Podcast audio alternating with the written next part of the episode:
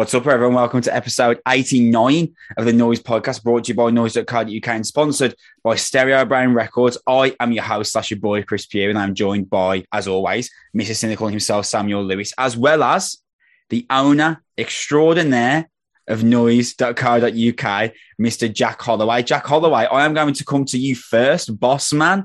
Welcome to another Album of the Year episode for the Noise Podcast. It is a pleasure to have you back with us, mate. Thank you for having me. Please stop introducing me like that. I ask every year. Make it stop. I've got no other way. I can't think of another one. I'm not intelligent enough to have like two different ways of builds me up. introducing you. Just the head's too big going in. You are the adrenaline owner. rush. I need it. Need You are the owner and you are extraordinary. You're extraordinary for having the guts and courage to give me and Sam a platform to talk about music on. Trust me. No, there are a few I mean- people that would do this. It, it's taking some guts this year because like every other year has been fine. Like I know, you know, there's a relatively small crowd of people that might listen to it. I'm I'm shaky this time. There's like There's, triple um, that.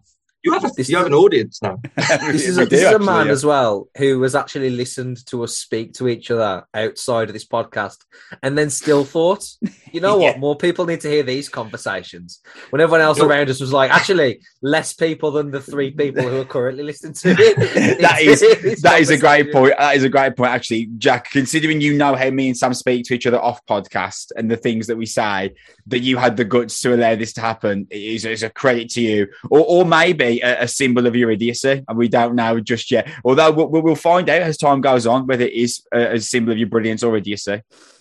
So far, so good, right?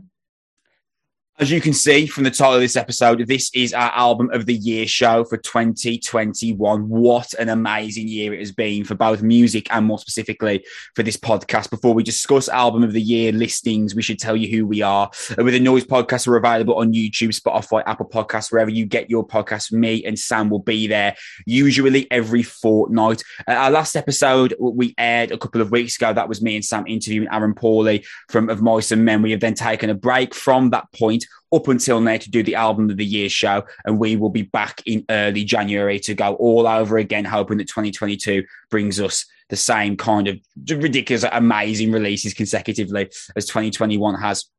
The best way to support the show is by subscribing, liking, or follow, depending on whichever service you are using to listen to us. You can follow us on Twitter at Noise Podcast. And before we start with the full listings, uh, me and Sam want to say a massive, massive thank you to anyone that's either listened or subscribed to the podcast this year. We've absolutely smashed uh, our target of 200 subs on YouTube. We kind of set that as like, oh, it'd be cool if we get this, and then never really thought it was going to be achievable because, let's be honest, me and Sam are just two best mates to speak about metal out of our bedrooms, but somehow we've done it. Over 3,000 listens across other podcast networks, which, uh, uh, you know, we understand that we're small fish in the big game, but really for us, that is amazing. It means the absolute world to me and Sam to see those numbers. So a massive thank you to anyone that has listened, spoken about the Noise Podcast, tapped us on the shoulder on nights out and discussed it, sent us comments on YouTube, sent us a notification on Twitter, any of that. Uh, thank you so much. Uh, you give us reason to have these ridiculous conversations. Let's start the album of the year uh, discussion. This is how it's going to work. We have listed, usually we only do 10 album of the year listings, but we've had to do 20 this year based on how ridiculous, ridiculous 2021 has been for brilliant music. So, um, my listing from 20 to 11 I've posted in the YouTube comments, as well as Sam and Jack's. So they will be either in the comments of the YouTube section of this video or in the description of the audio file, depending on wherever you are listening. So we're not going to discuss 20 records. Uh, I don't think anyone's got enough time for that, regardless of how much you might like me and Sam uh, talking.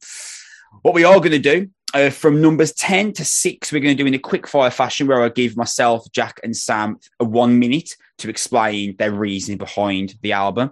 And then from number five, it's open season. We can discuss as much or as little as we like to justify our selection. Sam, I am going to start with you, and then I will move around to Jack and finish on myself. So, Jack, uh, sorry, Sam, coming in at number 10 on your album of the year listings, and I have absolutely no idea what your two's top 10 are. So, I'm very interested. Sam, coming in at number 10, you have a minute to justify. uh, Rise Against Nowhere Generation. Um, part part song quality, part narrative. um, for a band that's really spent a decade um, sort of wittering away as one of the more consistent rock acts and have really come back with both a combination of an album that cements their longevity and consistency in the scene as well as actually pushes them for further into a newer audience. I think Rise Against have released their best album in a decade and they're also one of the more um, prevalent and impactful bands of the last 15 years um, in sort of alternative rock. And I think there's another justification of that. I think it features some of the best material of their career and some of the more stunning songwriting they've ever put together, and it is a no-brainer for me at ten. Yeah, we love that record, man. A real, real cool moment for us getting that album, and we both that that is a great record, absolutely no question. Uh, Jack coming in at number ten on your album of the year listings.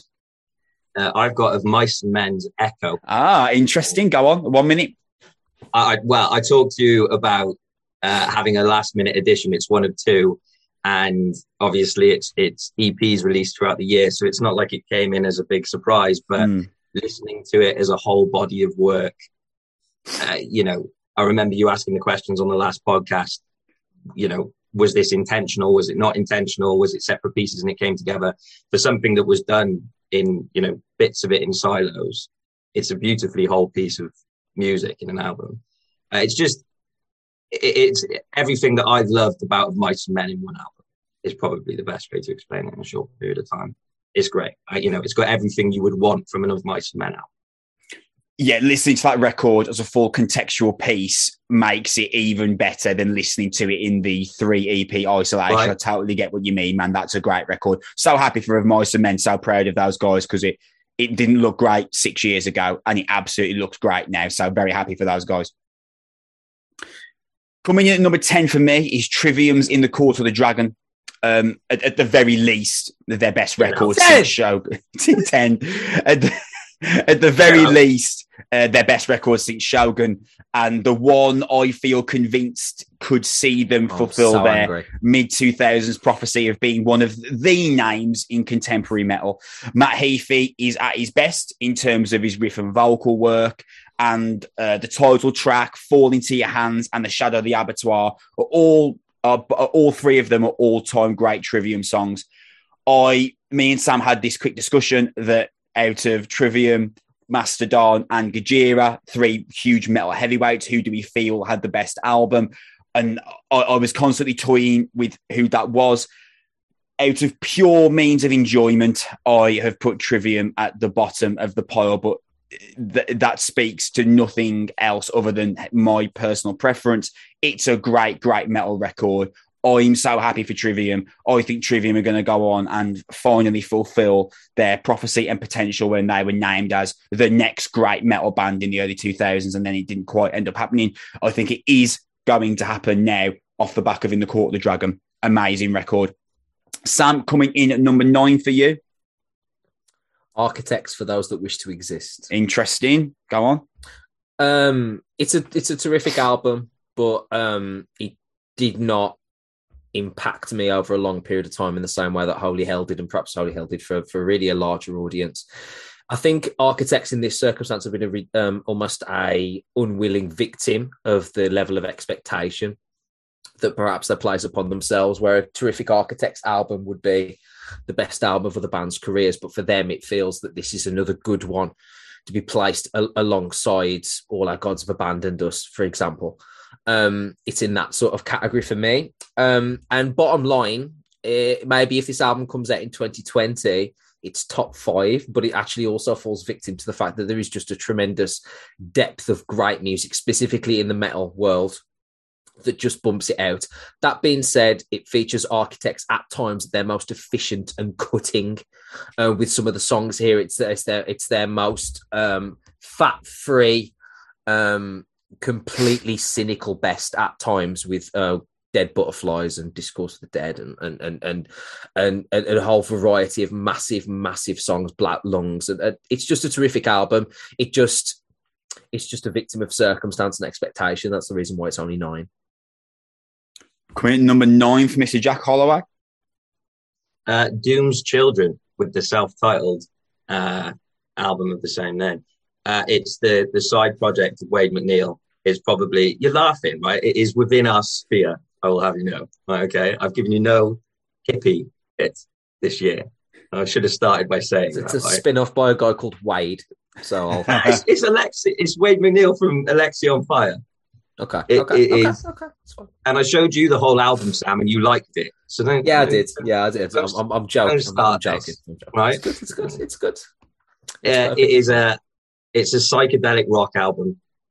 On paper, that sounds ridiculous, uh, but it has got elements of blues, jazz, the best of kind of 60s psychedelic without sounding like it's pulled directly from the time. It sounds current, it sounds fresh.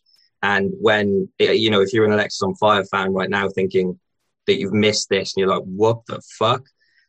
It, it, it's just as kind of surprising as you'd probably think it would be. And you'd never think that, that Wade MacNeil would lend his vocals to something like this and would pull it off. But it's like his, his tone is like gravel. And the rest of it is really creative. It moves through this kind of st- story, through this journey of him kind of going to rehab and then coming out of it the other side. It's a beautiful, beautiful piece of work and probably one of the most understated and kind of overshadowed of 2021, in my opinion, because it kind of, there's been such a churn of amazing music that it was been so easy for a good album to just fall sort of beneath the surface. And I think this will be one of them that gets revisited and it's kind of like, oh shit, that happened. And, and less people heard about it than they should have. It's a great, great album. You got me. I, I, I wasn't familiar. I'm going to be familiar. Jack, you've got me. I'm interested. Coming at number nine for me, uh, Architects for those that wish to exist. It's by far the boldest ever move, and they are one of the very, very few bands that we could trust to make such a decision. And and and for those that wish to exist, is concrete proof of why we trust the band so much to do so. Dan Searle's songwriters took a leap forward. Now, I, I don't believe I don't. I'm not saying that in the sense of I think this is a better record than Holy Hell because I don't. Holy Hell is one of my favorite records of all time, and I do think it's it's the best British metal album for a long, long time. But I do think Dan Searle's songwriters took a leap forward in terms of bravery and in terms of intelligence and moving away from that metal sphere. Sam's vocals, I do think they're the best they've ever been, though. Uh, Sam Carter's vocals have taken a step up, it, not just in terms of variety, but in terms of delivery. Me and Sam saw Architects live in, I believe it was October, now in Wolverhampton. Amazing, ridiculous. We we spent basically the entire gig knocking each other and my girlfriend and our friend Leon on the shoulder, like, oh my God, this is ridiculous. How is he doing this? Um, and uh, uh, architects are now the concrete front runners at the very top of British alternative music. No band deserves that title more. And there is slight criticism from people that this isn't the architects that I want. Well, the architects you want, they did seven, eight albums of them. So I'm not entirely sure what exactly you're expecting with this. Anyone that was going into this record expecting architects to still sound like they did on Daybreak I just don't understand what you've been listening to for the last few years. This movement was inevitable, but not just inevitable. It was it was done fantastically, and I actually echo Sam's sentiment where this in 2020 would have been top five, maybe top three, but such is the ridiculousness of 2021 that it falls lower down my list. But an absolutely amazing album nonetheless. And Architects are my favorite band, if not yeah, Architects are one of my favorite bands, if not my favorite band. And th- that was a really, really special record that I still blast to this day.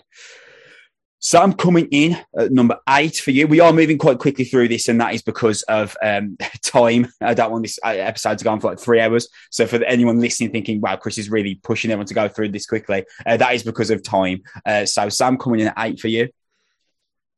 Uh, Phinehas, the fire itself. Oh wow, yeah, okay, cool, man. Tell me about it. I love this record. Uh, yeah, so do I. Um, this is this is an album made for me, uh, really.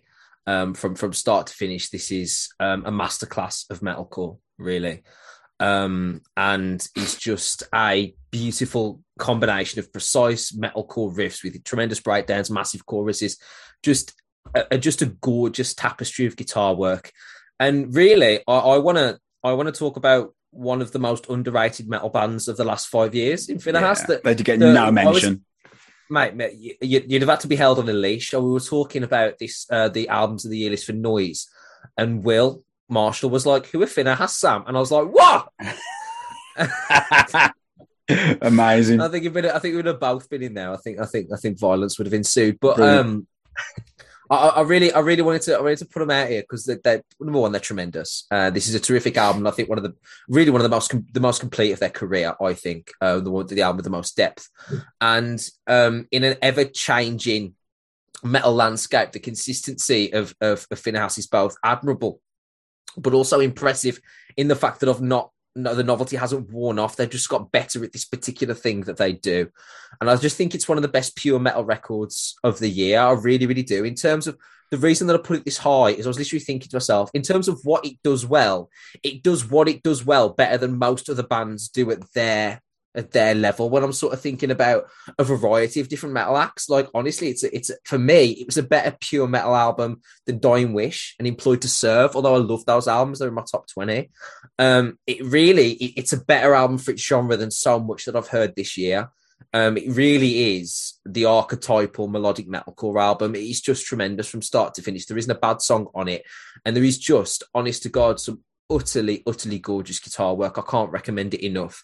If you're if you're a metal fan, that like if you're missing Bullet for Valentine and that type of early, fast-paced metal core, and you sort of you know you're wishing for that kind of period, early Killswitch Engage, then then listen to this band, man, because they're absolutely tremendous. And I wanted to just have them in there because i this is one of the most enjoyable albums of the year for me. My favourite part about Phinehas is Sam talking about Phinehas. Yeah, they're, oh. they're, they're a wicked, wicked band, man. I mean, I discovered them when I was writing for a site called Musicology that did very, very little for me. Uh, and I greatly despised my time there. But the one thing they did do for me is they asked me to write up a news story that included Phinehas, which who I decided I want to let me just listen so I've got an idea what I'm talking about. Two minutes later, I messaged Sam was like, dude, I found out about this band. that was like five years ago as well. I was like, do out about this band that you've got you've got to listen to like, right now. They were like our most listened to band of 2016, I think. Yeah, yeah. We literally every pre-drinks, we would you'd be round my we'd be blasting Phinehas. Yeah, I am, I am the lion. Oh man, and, and Flesh Killer months. and Flesh Killer, amazing. Yeah, yeah oh god, what a what a band. Uh, yeah, man. That's a great record. It hasn't made it into my top 20, but it's it's a great record and the metalcore album of the year comfortably. Yeah. Metalcore yeah, better than Polaris' record last year, and I loved that record. I think. Ooh, I'll have to think about that one, but a great, a, a tremendous record nonetheless. Coming in at number eight for Mr. Holloway. Uh, Trivium in the Court of the Dragon. Sam's gonna, oh, Sam's gonna kick off. Fucking hell, lads. Right, hold on a minute. Right, the, the Trivium fan ranked it number ten. Okay, I'm the Trivium fan. You're the big Trivium fan. Okay, right? It's, it's fine. I have never, uh, I've never loved an entire piece of work from Trivium. I'm not going very well with this. If I want to, Jack, whatever's at number seven, if it's like European and acoustic based, I'm coming to, you, coming to your house right now. I'll be there. I'll be there in six days. I'm trying to say that Trivium being this high for me is like this. Uh, it would never have been there before. Like this album has done something to me that no Trivium album has ever done before. I've gone back and I've listened through music writer experience, through Sam's constant recommendations, listen, listen, listen, listen to back to Shogun and listen to, you know, some of the albums that made them. And they've never quite grabbed me like this. And I can't put a pin on why, but just the way that this album has come together in terms of its production, it's got everything that I've loved from some of the big hitters like in Waves, like the the moment that kicks into the the title track is the most ridiculous thing I've heard all year, and it's phenomenal. Yeah, for me to like it is a whole body of work, despite them being long songs. I'm not a prog fan. I'm not a you know a fan of music that goes longer than really three or four minutes. But there's something really gripping about this album, and for it to it has remained on constant rotation since it's come out, and that for me is the biggest compliment I can give it because I've probably where you two have moved into deathcore and and all of these other subgenres of metal, I've moved away from it. So when I'm giving when I'm giving something back to, to metal, I'm talking about metal that I love. It's got to be like really, really good. Um, and this was everything that I kind of it's everything I've wanted from a Trivium album, and it's great.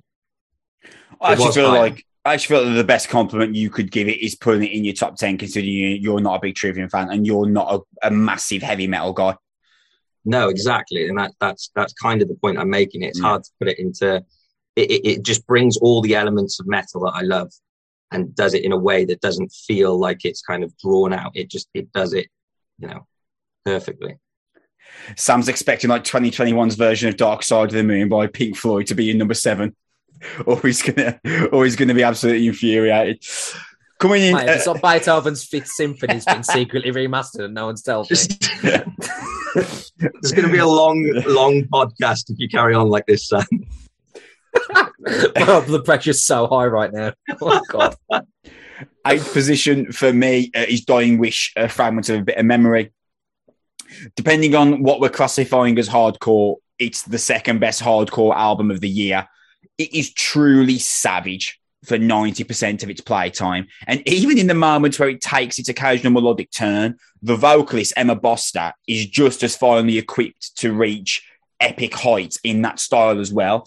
It's got a guitar tone unlike anything else I've heard this year. And I'm convinced that Dying Wish will be one of the biggest bands in underground hardcore by 2024, if not the band that are headlining underground hardcore by 2024, because Knocked Loose are going to move away from underground hardcore. You can you can see it coming. Turnstile, have. Tu- well, yeah, Turnstile are no longer an underground hardcore band. They've already moved away. Within a, within a, at the moment, it's like Jesus Piece that are heading up underground hardcore. And I think that Dying Wish will absolutely be there with them by 2024. I adore Fragments of a Bitter Memory. It is unrelenting fury. Emma Boss is a fantastic vocalist, and the, it, it's genuinely got a guitar tone unlike anything else I've heard this year. Brilliant record. Oh, it goes 100 miles an hour for 90% of its playtime. Then it, for the moments where it occasionally goes 10, it's beautiful. And Emma Bossers can do both vocal styles fantastically. It, an absolute must listen for any hardcore fan. Dying Wish Fragments of a Bitter Memory. I adore it. We're getting close to the top five, Sam. We're hitting in at number seven. I'm going to come to you for um, number seven on your album of the year listing. Slaughter to Prevail, Kostolom. Interesting. Okay. Um, right. So, would you say Kostolom's metalcore album of the year, or are we going for Nas, or you can, or you came to them as two different genres?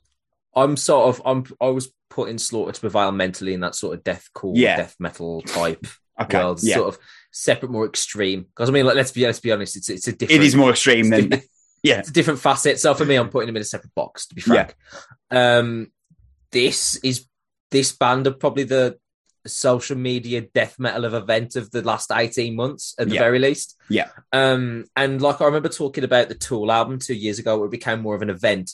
Um, somehow, somehow, Slaughter to Prevail wrote, the most um, uh, social media engaging metal song of the last 12 months and met those expectations on a full album somehow.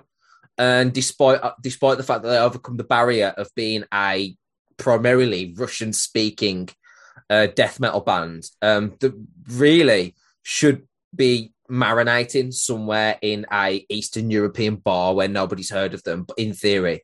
But because of the level of the songwriting here and the depth of their music, and just really, like you were talking about with Dying Wish, just how utterly relentless it is. Um, if they've managed to transcend that scene and transcend what could potentially be like a one-off wonder that Demolisher was, that becomes like a almost like a, a novelty for for for deathcore and death metal because how ridiculous it is. The fact is that this album, from start to finish, is both heavy and relentless and as brutal as an album as you're going to hear, but also there's a real depth and level of songwriting that I've not really quite heard of an album of this kind of extremity before. And on top of all of that, um, Alex the Terrible is a contender for like vocalist of 2021. Um, just in terms of his range, what he can do within this genre, how he's managed to push himself forward. And the fact that that really, alongside just the astonishing lows and all the the, the ridiculous Russian mosh pit growls that he's capable of, there's a real moments of like melody and depth here as well, coupled with some of the, the most beguiling instrumentation I've ever heard in a in a deathcore album. Really, it is it is a stunning, it's a stunning, stunning record. It's the extreme metal album of the year for me, at least modern extreme metal album of the year.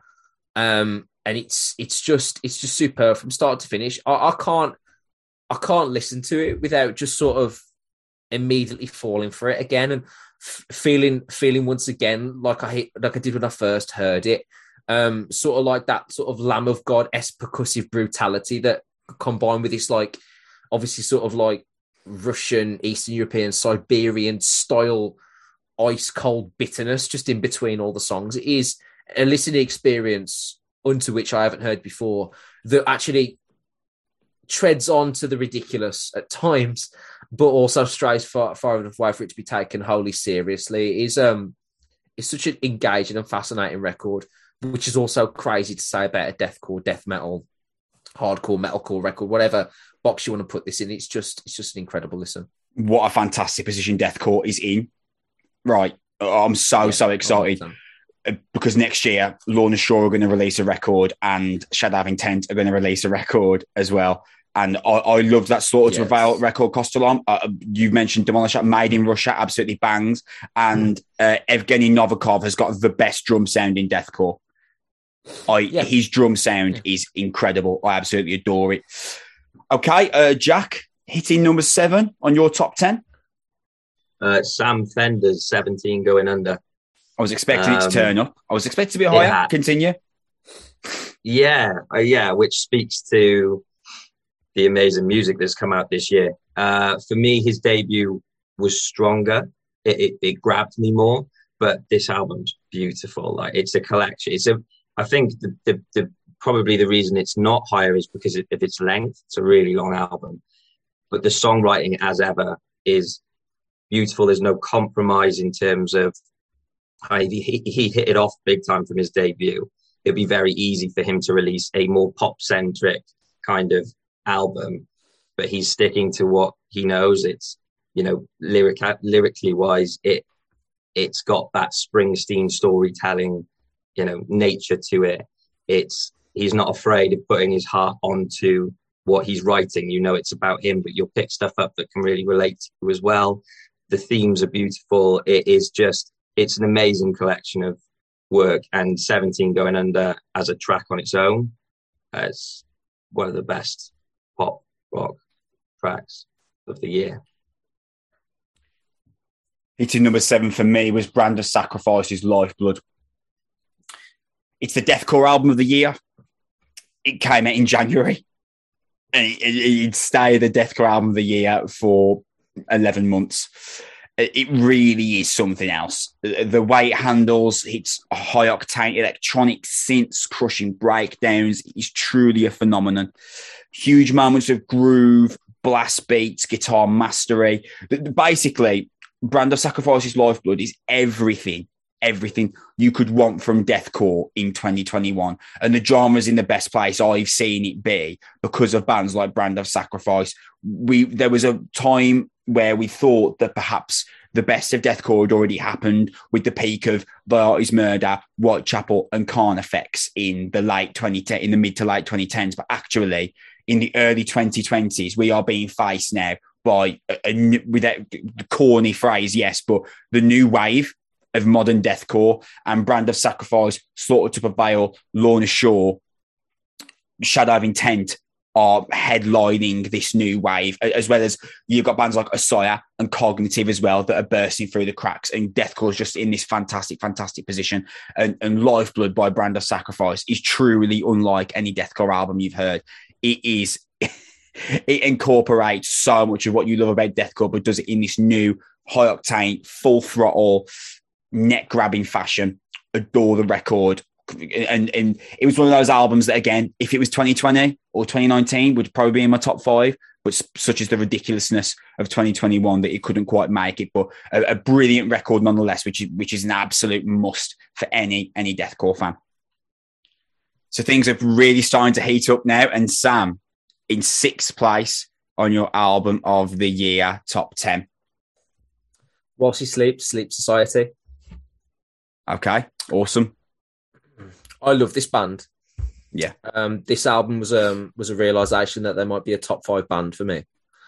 Um, like of any band of any era. Um, because I think I think Nervous is one of my favorite songs of the year. Yeah. Um, I think Enlightenment is one of my top ten favorite songs of the year. I think Know Your Worth is incredible. Yeah. Um, I think Sleep Society, the title track, is phenomenal. Uh, I think they're one of the best live bands um, in the country. I think they're one of the best up and coming up and coming metal bands in in the country. Um, I think they're one of the best things that have ever happened to metal over the last decade. Period. And I, I think I think the world of them. And this album was another reminder that nobody really, at all, writes songs like this band. No one sounds like While She Sleeps. No one can even imitate them, like at all, in terms of like group vocal choruses, guitar tone, drum stylings, um, lyrical content, the the whole melding of stuff together. When you listen to when you listen to sorry to repeat Nervous again, when you listen to Nervous just on its own, and you listen to the way that it it it fades from one transition into the other, and then the key change happens at the end. It's just one of the most complex, in depth songs in terms of metal I, I I have really really ever heard, and and when that is just mixed in with the whole host of other stuff that they are just putting together really they're building one of the best resumes for a British metal band. And a metal band in general over the last decade is utterly phenomenal that they might have released alongside Holy Hell and a few others, one of the metal albums of the decade in You Are We. I think this personally for me, um, it's obviously some taste matters, but um, subjectivity is important. But for me, this is 85% as good as You Are We and on some days I think it's sort of ninety percent as good. Like it doesn't it doesn't have the consistency that We does. Um, sort of tapers near the end, but I, I really, really, really think it's it's one of one of my favorite bands' second best album, and I think that that for me, I couldn't I couldn't I couldn't find an album that I I couldn't find more than five albums that I enjoyed more, even including how much I just love that band so much right there yeah, what a band. What a ridiculous. We love While She Sleeps so much. We've championed them since day one of the podcast. Not that we needed to, they were a massive band without me and you championing them. But we, we yeah, like we're the out, we, like, we championed yeah, we made probably responsible for like 15 extra listens and one Patreon. Do you know what I mean? Over the, over the, the entire depth of their career. Yeah, like, like it was, it was, You're the Patreon. You yeah, like it was it was me and you that made us that made them big, and, and no one else, not the million, not the millions of other fans that made them big. But yeah, uh, Sleep Society is an amazing record. It came in eleventh on on my list, but adored it. Think it's a great record. Adore while she sleeps. Saw them Saw them at Slam Dunk, saw them a couple of weeks after, or maybe even a couple of days after with you. Amazing live band, amazing studio band. They're just, they're just the best. Absolutely adore While She Sleeps and adore uh, Sleep Society. Great record. Uh, Jack, we are getting into the mix. But before we get into the top five, uh, number six on your album of the year listening. I love how even though I dropped out of the meeting so briefly, then I could probably tell you most of what Sam said anyway. Brilliant. Like, I saw that you left, but I didn't want to stop Sam's thought. I wasn't an intentional thing. It wasn't like a while she sleeps thing. It was just like a, a pop up came up and I was like, get rid of that. And then it closed the whole thing. I was like, oh no, I have fucked this big time. we saved it. Okay. We saved it. They'll never know. You say um, they'll never know now I brought it to light. Number six on your list? um, Turnstile, Glow On. Six, uh, mate. Your top five better be amazing. That's sixth. Go on. I loved it. I mean, I'm not a Turnstile fan. I've never heard a Turnstile song before. Mm. Uh, and then I remember you pointing me towards the EP at the start of the year, mm. and I was like, "This." And, and, you've been you've been telling me and Sam we have to be fans for yeah. Remember how long? I was very yeah. resistant to it as well. I was less. Yeah. I'm I am quite open. I'm I'm less resistant to it. I, but the, when the album came out, I was just completely swallowed by it. It's got this really captive, like captivating nature about it. It's got all of the sort of pop sensibilities and melodies and hooks that pull someone like myself in. It doesn't take a lot to get into this record, does it? No. But then, you know, for your your rock, for your metal fans, you've still got those elements of hardcore. You know, this is like I think you'll look back at this in years to come and see it as a gateway. And you talked earlier about how they've kind of moved out of the genre. But I think that's the best thing that can happen yeah, to yeah. bands that sort of, well, I'm a Linkin Park fan, so I'm obviously okay with change. But that does so much for what it leaves behind. And, you know, I might look back at this when I start to delve into heavier music with pop sensibilities and then it, it moves out of that slightly it, it, it could be it could be the gateway for so many people. But this album on its own, and I'm sure potentially, maybe, Chris, you might talk about it later on. Um, I will. it is just it is just amazing. And and i haven't heard that on a record from them before but this was so rich. Like it it gives so much. I'm sure it does so much for a fan like you but also they're going to have brought in so many new fans like me. Oh it's yeah. brilliant yeah, uh, Turnstile's name at the moment is just flying around social media. Not even just in terms of hardcore, like Turnstile are really like the talk of the town in terms of alternative music, as as there should be. I'm not going to talk anymore about Turnstile because that, I'll, be honest, they are they are coming up a little bit later. Landing number six for me, something that I've been was really debating, um, but I've it was the it was the one that I changed today because it was higher but I've I've moved it back down the list. I'm going to go for Rivers of Nihil's, the work. It, it, it, was in terms of its sound as a musical performance and how impressive it is. I, I find it really should be higher. You know, I think that that their kind of brave step away from the large elements of sax that they used on Where Owls Know My Name, which made them, which turned them from this kind of underground, like adored band into like quite a, a quite a big name in contemporary metal and then moved into a larger, more eclectic soundscapes on this record. That's a bold call when when their use of sax on Where Owls Know My Name becomes one of the one of the things that becomes synonymous for, and people go to gigs waving around inflatable saxophones, and then by the time they get to the next record, it's like, oh, you know that thing that you loved? We're going to use it for about 10% of this record and we're going to do something bigger and different.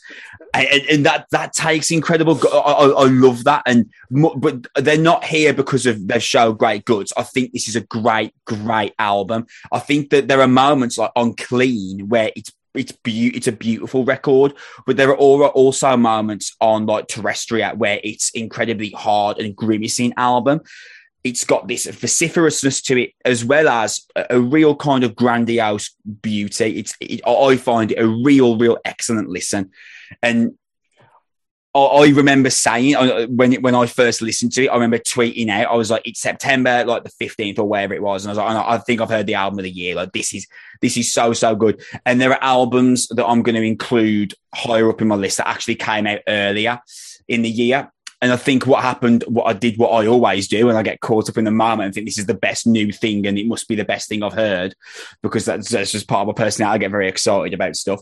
But put all that to the side, whether I got overly excited about it or not, the album is fantastic. I love Rivers of Nihil. They're very interesting. They uh, take chances with their with their music. They're unlike any other metal band, any death metal band that you can think of. Rivers of Nihil don't really sound like them. They're very very unique. Uh, they're fantastic live. And I'm really proud of the band for what they've achieved here because let's be, you know, they could have written Where Owls Know My Name 2.0 and everyone would have swallowed it back up. They decided not to, to use a bit of sax instead go something much bigger and eclectic, which is which is bold, and the album is truly, truly fantastic. Now, go, go on, Sam. Just, just as we get into the top oh, five, no, no. just Not as we get all. into the top five here, I'd like to, you know, quickly do a, um, a bit of an anecdotal chat because really, if we were doing the album of the year, and I, am pretty sure Sam's going to agree with me on this, if we were doing album of the year on the album that is the most technically impressive, between the Buried and Me's Colors Two would have won it hands down and nothing would have. I don't think anything would have come close in terms of like technical technical excellence. But no. and that's what moved Rivers of Nihil for me. I was thinking, right, but what is the albums that I've enjoyed listening to the most? And that's where the personal taste comes in, right? And when I said Trivium with tenth, and, and Sam's face shot into the, into his camera, like trying to grip me up, as excellent as Trivium, as excellent as Trivium's album is, the, I've curated this list, and all three of us have curated this list on the on the albums that we've enjoyed listening to the most. If we were giving it away for technical excellence, we just give it between the Buried and Me's Colors two now, and I'd end the Zoom meeting, and I'd just post yeah, the episode out. I wouldn't have a list. You'd be like, Jack, where's your list? You'd be like, yeah, just, um, just ridiculous. So, Ian being it up. If only there was more sax in Nihil, more. Don't start, Sam. Sam Play more sax, Nihil. Don't start, Sam. I will. I will really start getting upset. I really, I want, I want to caveat and make that little kind of anecdotal point because we're about to get into the top five where we're gonna uh, i'm giving all of us free reign to talk as much as we like about each record. So this is this whole ref, this whole list has been curated by the albums that we've enjoyed listening to the most not the ones that we think is objectively the best album of the year. Whatever comes in these top five now is not me telling you is the best album five albums of the year. It's my subjective thoughts on what i've enjoyed the most. I'm gonna shut up listen though. I should definitely listen yeah. I'm gonna shut up sam I, am going to go over to you. Coming in at number five, our, the fifth best album of the year in 2021 for Sam Lewis is Every Time I Die, Radical. Okay, man, fifth. Dude, the floor is yours. Um, I have a checkered history with Every Time I Die over the last sort of few years. Um, checkered history. So like, he broke, like, he, like he broke up with them on Christmas Eve or something. Every so often, I stand out the studio in the pouring rain. His arms folded. Just, just lightly caress my palms against the window, and then sigh and walk away, only to return at the same time the following year. They never see me. Um, I'll just mutter next year, Keith, next year, and then just fade into the distance. Uh, but no, um, with me, every time I die, one of those bands that I spent the first portion of the 2010s feeling that I should really, really like them, but never finding enough time or inclination to listen to them because they weren't like they were like a kind of pseudo metal band, pseudo punk band, and I felt that they would be one of those sort of bands that were like a jack of all trades, master of none. They didn't do enough for me to fall in love with them, so I just kind of listened to the occasional riff, put them on a shelf, and then then then my good friend Chris started getting really really into them and started you know pretty much every other week imploring me to listen to them and playing playing riffs yeah. every every every other week or so, and I was like, yeah, this song's really good, and then I'll completely forget about it um, for sort of like six days, and he would do the same thing, and then he would he'd get steadily more frustrated. Um, that is what um, happens. Yeah, pretty much. Um, and it was just like months of just occasional peer pressure. Now I already knew how well thought of they were in the industry and all that sort of stuff.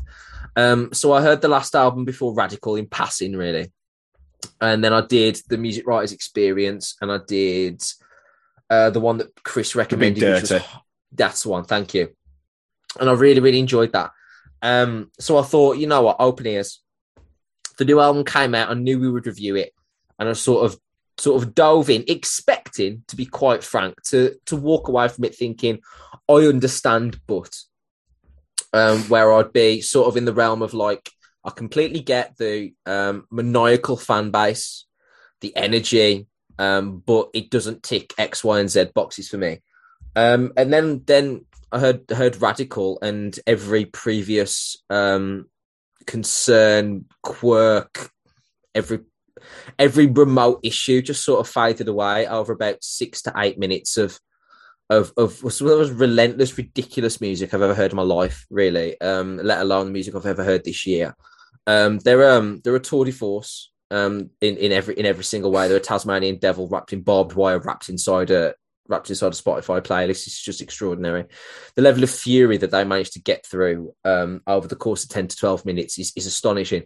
But for me, that that's never enough. Um, as, as a listener, I, I, I have a low attention span um, with music that is one tracked. I couldn't listen to um, the albums that sound so very similar to each other, where the music starts to meld in one into the other for, for an extended period of time. I just don't have, I don't have the um, I have the concentration for it, to be frank. Um, and I, I, know that all three of us are kind of similar in that vein, to the point where, especially me, me, me and Pugh have actually talked regularly about the um, the tedium that has become associated with listening to so many albums of the same genre. You get jaded by listening stuff in the same, and you are desperately crying out for something that just feels a little different. Even if it kind of hints at the idea of being slightly different, we'll just grab onto that like newborn children, hold onto a branch for dear life just something to grab onto. Um, whereas every time I die here, um, and just doing the deep dive on their brief history beforehand that I've managed to see and hearing anecdotally from Chris about the sort of band that they've been, this is quite a seismic shift for them. Um, even within the ramifications of what every time I die are typically good at. Um, so on top of hearing what is really some of the better music of their career from an Every Time I Die perspective. It's also some of the more brave and expansive music of their career period, anyway. And I think that combination was a great jumping off point to me. Bottom line, this is the best hard rock album of the year, at the very least, probably the best hardcore record of the year simultaneously. And it's a celebration of perhaps and hopefully not sadly one of the swan songs of the, the, the great front men of our last of our last decade in, in sort of heavy and alternative music. And it completely blew my socks off and i expected to be completely ambivalent. And i massively reward bands personally that blow away my cynicism where i go in with a collected idea and a prerequisite and a judgment already an expectation to be met and bands just completely go past that. And i am um, for all of my stubbornness, when that happens, I will absolutely crown that and absolutely give that an opportunity. And that's that's what's taken place here.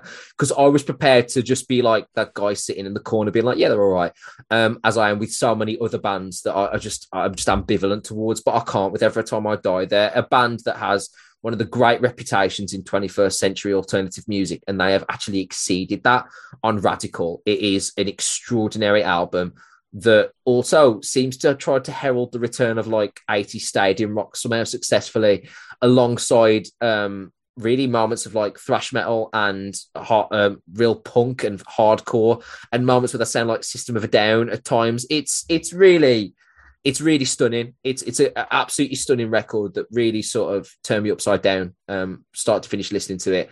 And i've been making playlists uh, over the last few months to help me decide and I've been making like a best, not just a best albums thing. I've been making like a best songs. I've been using that as a way to determine, like you know, how many albums, uh, sorry, which albums have got the best songs from. How many songs off this album have actually made it into like my favorite songs playlists and things like that, and using that as a determiner.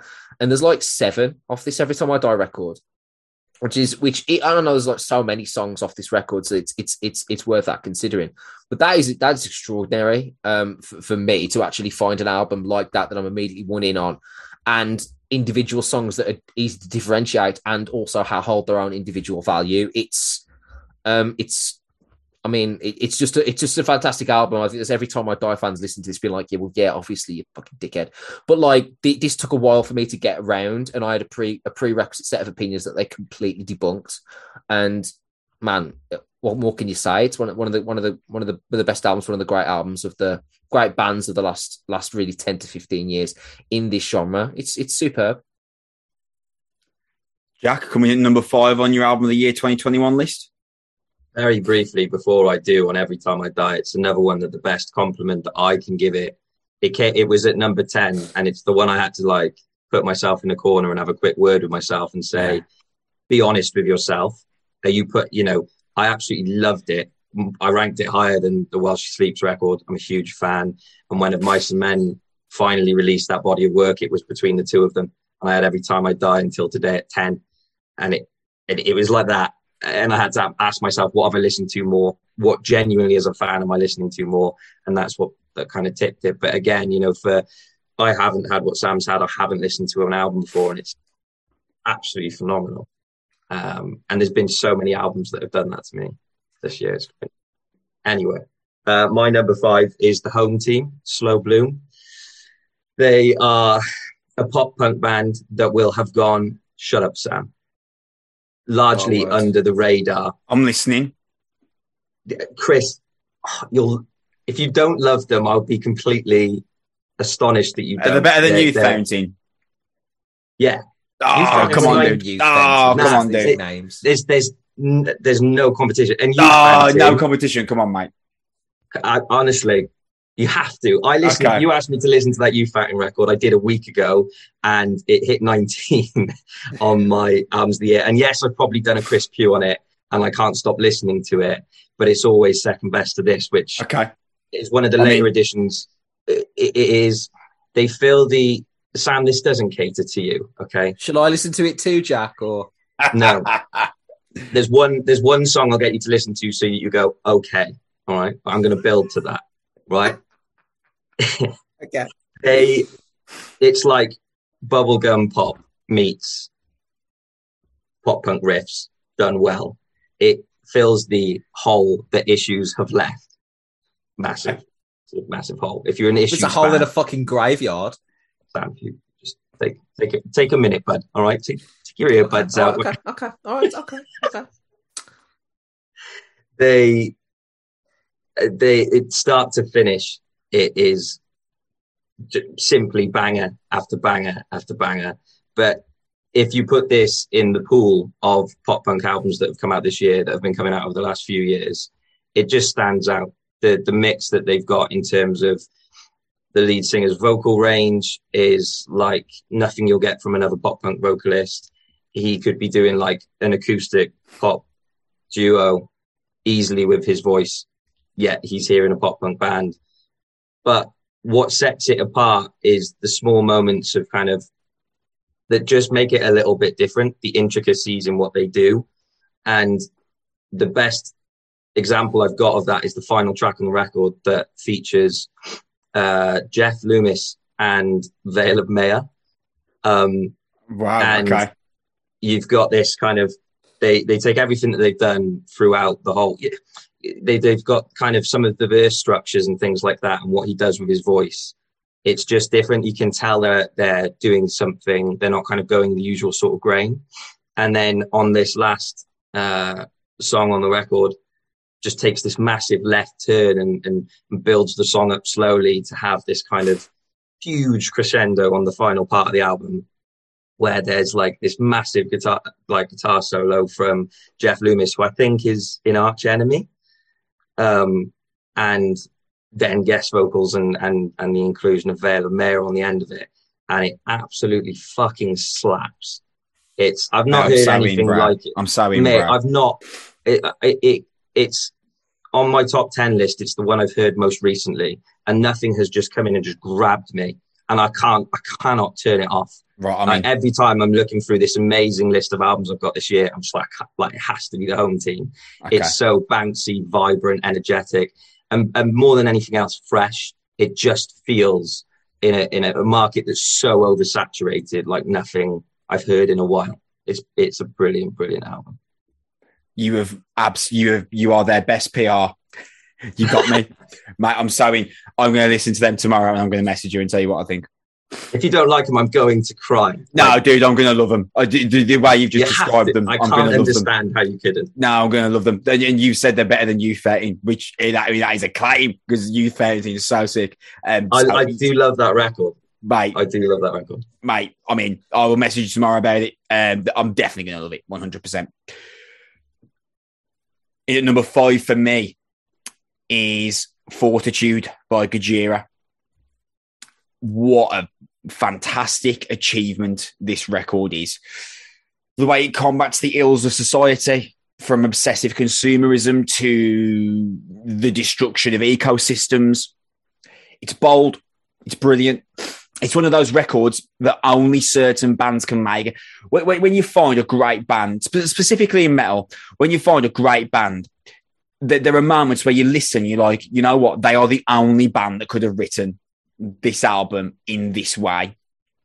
And I think that Fortitude was a really, really, really pivotal moment for Gojira and, and 21st century contemporary metal as a whole, because it's got this tribal beating heart to this out to the record that could only have come from these like French magicians that are just the way they write songs is just so captivating. I've seen a few complaints that this is like the least metal record that Gojira ever made, and uh, but I truly don't see that as a criticism because one, Born for One Thing, Into the Storm, Grind, and Newfound go exceptionally hard, and two, Amazonia and the chant, the, the moments where you could claim, oh, this isn't the Gojira that we know, uh, they're, they're brilliantly written. And I'm convinced that when we, then me and Sam see them in Nottingham next year, in an arena, I should mention, Gojira in an arena, amazing. Both of those quote slower tracks will demand the most audience anticipation and participation, and I think they're going to receive some of the best uh, pre- um, receptions. Fortitude is written by a band at the peak of their powers at a time that we needed them to be at the peak of their powers the most. And this is just an exceptional, thought provoking, intelligent metal record by a truly, truly incredible band for me. I think that in the same vein that only Killswitch Engage could have written as Daylight Dies in the way that Killswitch wrote as Daylight Dies, only Gojira could have written Fortitude in the way that Fortitude's written. That's not me saying it's better or as good as As Daylight Dies. It's me saying that uh, Gojira's unique nature and unique approach to songwriting comes across in every single second of Fortitude. And they're one of the most respected bands of, the, of 21st century metal. They have they quickly moved from a death metal band to an all-encompassing metal band. Mario Duplantier and Joe Duplantier are, are, two of the most stunning metal musicians. I mean, Mario Mario on the drums is absurd. I mean, uh, on this album, there was moments on Amazonia the way he works through his fills and uses cymbals. It's just just incredible. And Gojira, they're the band that everyone is rooting for. That you can't not, even if you don't really know them that well, everyone wants Gojira to do well because of what they stand for. They stand for better use of the world, better the use of our ecosystems, protecting our wildlife, and um, sticking your middle finger up to consumerism and capitalism. How can you not be just sucked into their message? And not just that, their message is something that you can't help but feel connected to, as well as that they're amazing at writing songs. These songs could probably, you know, could be about the greatness of capitalism, and I'd probably still enjoy listening to them. Even though that would be everything I stand against. That even if it was stand, even if, even if these songs stood for the ill, the worst things society could kind of put in our face in terms of division, I'd probably still, at the very least, like how they sound. But then you add into the fact that lyrically I align to the message that Gojira put across as well. It's just a fantastic, brilliant album that um, I'm so happy for them that they've achieved this because me and Sam are going to see Gojira in an arena in 2022 with employed to serve and alien weaponry supporting them. And there it is. And that is the that is the stuff that you need to see that pr- proves that metal is moving forward and exactly where it needs to be. And metal is moving forward and exactly where it needs to be because bands like Gojira exist. Sam coming in at number four for you. Teenage Wrist, Earth is a Black Hole. What a ridiculous album. What a record this is. Um, yeah, I, I, so I don't good. know. I don't even know what to say about this. So good. Um, this this this would be um this would be an album that if it was described to me, I would mock it in the way that I've just tried to mock Yeah. the pop punk bands the last ten minutes. You would, yeah, yeah. um, without without without really checking it out or actually proving that I had anything important to say about it. So I'll just make stupid jokes and leave, um, which has been my shtick for about twenty five years. So, um, but I put this on um, because I, I saw Chris talking about it. I saw social media just having like a, a fanfare when it came out, and I, I pressed play, and it is it's it's just it's outrageous. It is. I I don't really know what to say.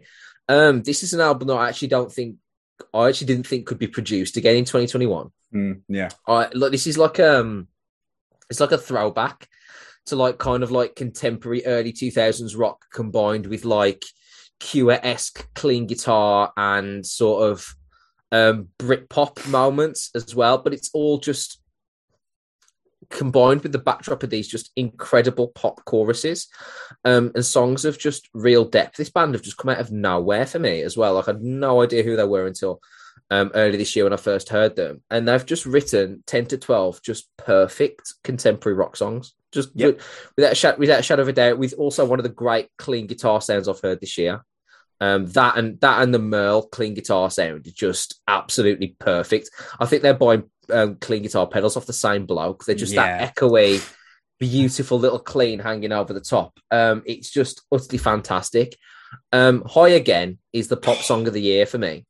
Um, and I, it's it's unbelievable, but it's so dark as well and really sad.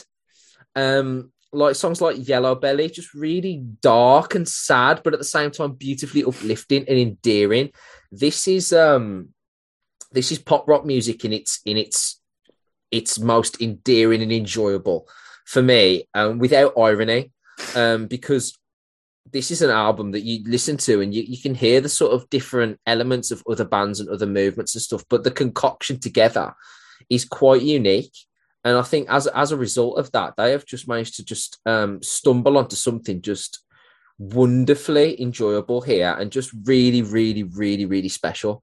Um, I can't I can't really um, emphasize enough how I shouldn't like this in any sense of the word. Like I, I can't I can't I can't explain this to the listener any more than I, I really should by by by by definition by chalk should really despise this record, and, and I don't. I love it. In fact, they, they, they are, it's an incredible, incredible album.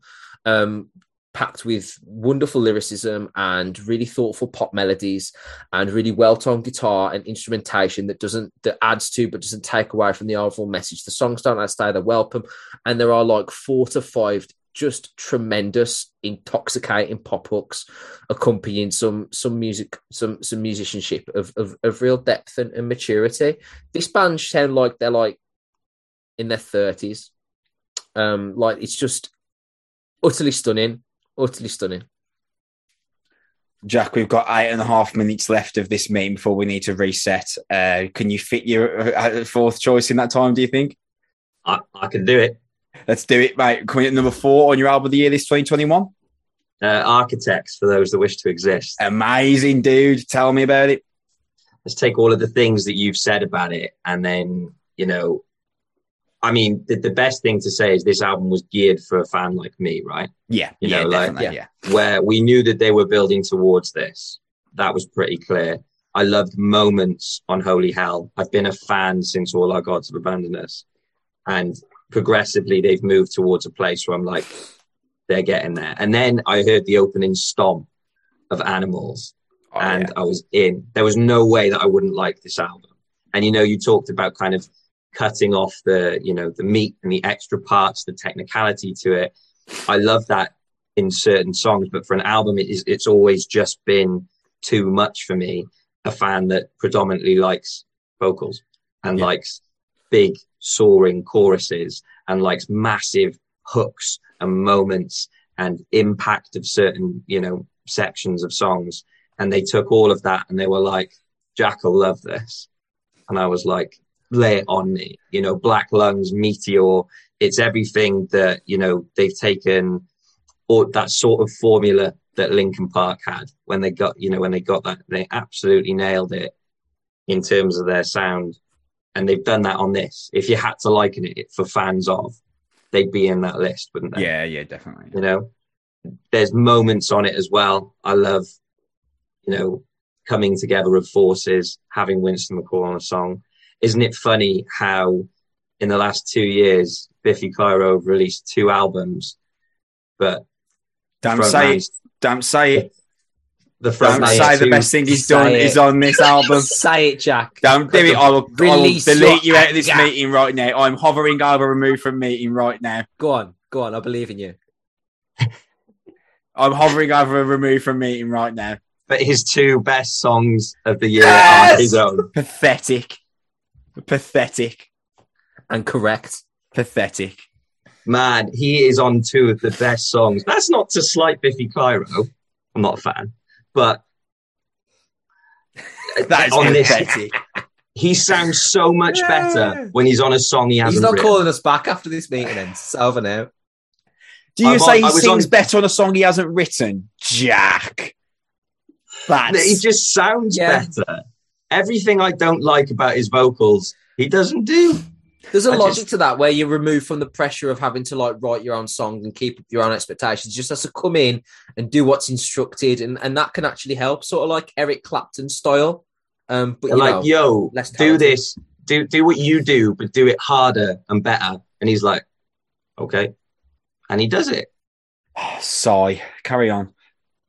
There's a compliment in there. I promise. There's a compliment in Carter should produce the next Biffy Clyro record. That's what that means. There it is. I'd buy that. I mean, uh, like you were saying, with uh, just to round off, I'll move away from that because obviously we- we're not going to make it through this otherwise.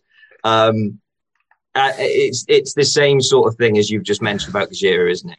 It's Yeah. metal done well, Yeah. and it's going to be in arenas, and I couldn't be happier Yeah. to see architects in an arena like Parkway did when they, you know, when they broken out in the same sense.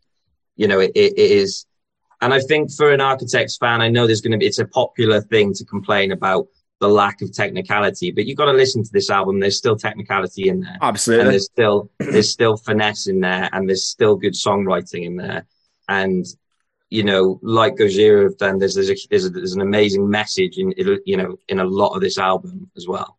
Um, it's it's phenomenal. and also th- th- to mention uh, architects you mentioned uh, yeah some people might say it's not the heaviest an ordinary extinction is one of their heaviest songs. Full stop. There's loads of there's loads of huge, great, heavy metal moments on for those that wish to exist. So again, I, that obviously, you know, it might not be your thing. You might not massively enjoy the record, but to, to say it's a bad record or to say like, oh, I preferred Architects when they were when they were doing Daybreak, there was no way they were still going to sound like the band that did Daybreak. I don't understand where that opinion could possibly come from, but no, uh, yeah, what a record! Like I say, in any year apart from 2021, that that's going to be higher up on my list. So coming in number four for me is Teenage Wrists. Earth is a black hole. Hey. What can I add to what Sam has said? Uh, without doubt, the record that has stuck with me the most this year, it came out in January. I immediately told Sam about it, even though it, it, I completely echo Sam's sentiments. Actually, he should hate this album. Everything that this album is should be something that makes him physically ill. But even even with my knowledge of that, I was still like, Sam, you have to listen to this album. There is something about this that is just just captivating, gripping, infectious. All of those adjectives that that would suggest that it's something that, ha- that is worth your time. It's the album that puts the smile on my face the quickest in terms of pure rock energy. This album really does have it all. Uh, it's a record that I discovered purely because of Spotify. And I think the range of people I told about this album that enjoy it speaks volumes about its quality. All three of us love this album. My sister loves this album. My mom likes it. My girlfriend loves the album. Her kids love the album. There's just a complete, literally, the spectrum of demographic there. It, it, it's like impossible to plot. It's like an advertiser's wet dream. That is. If you, if you told an advertiser, "Oh, this product that we've made is going to be perfect for a demographic of the size I've just given you," it would be there would be fighting in the streets to get rights to it. And that's what this album does. This album is literally hits all is something for every demo.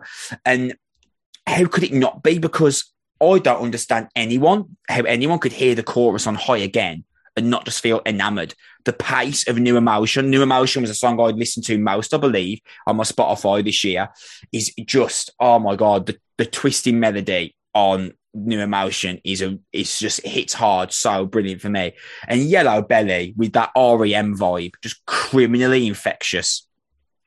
Anthony salazar on drums marshall gallagher on guitar and vocals. That duo have created for me a truly special alternative rock record the kind that i genuinely have not heard anyone do to the quality of this. I've not recommended this album to anyone, and they've not come to me and said, "Oh, that is really good, isn't it? This, this song's great. This song's great. That chorus is beautiful." And that's an incredibly hard thing to achieve. And, and God bless Twitter and Spotify for letting me find this duo because they really are something else.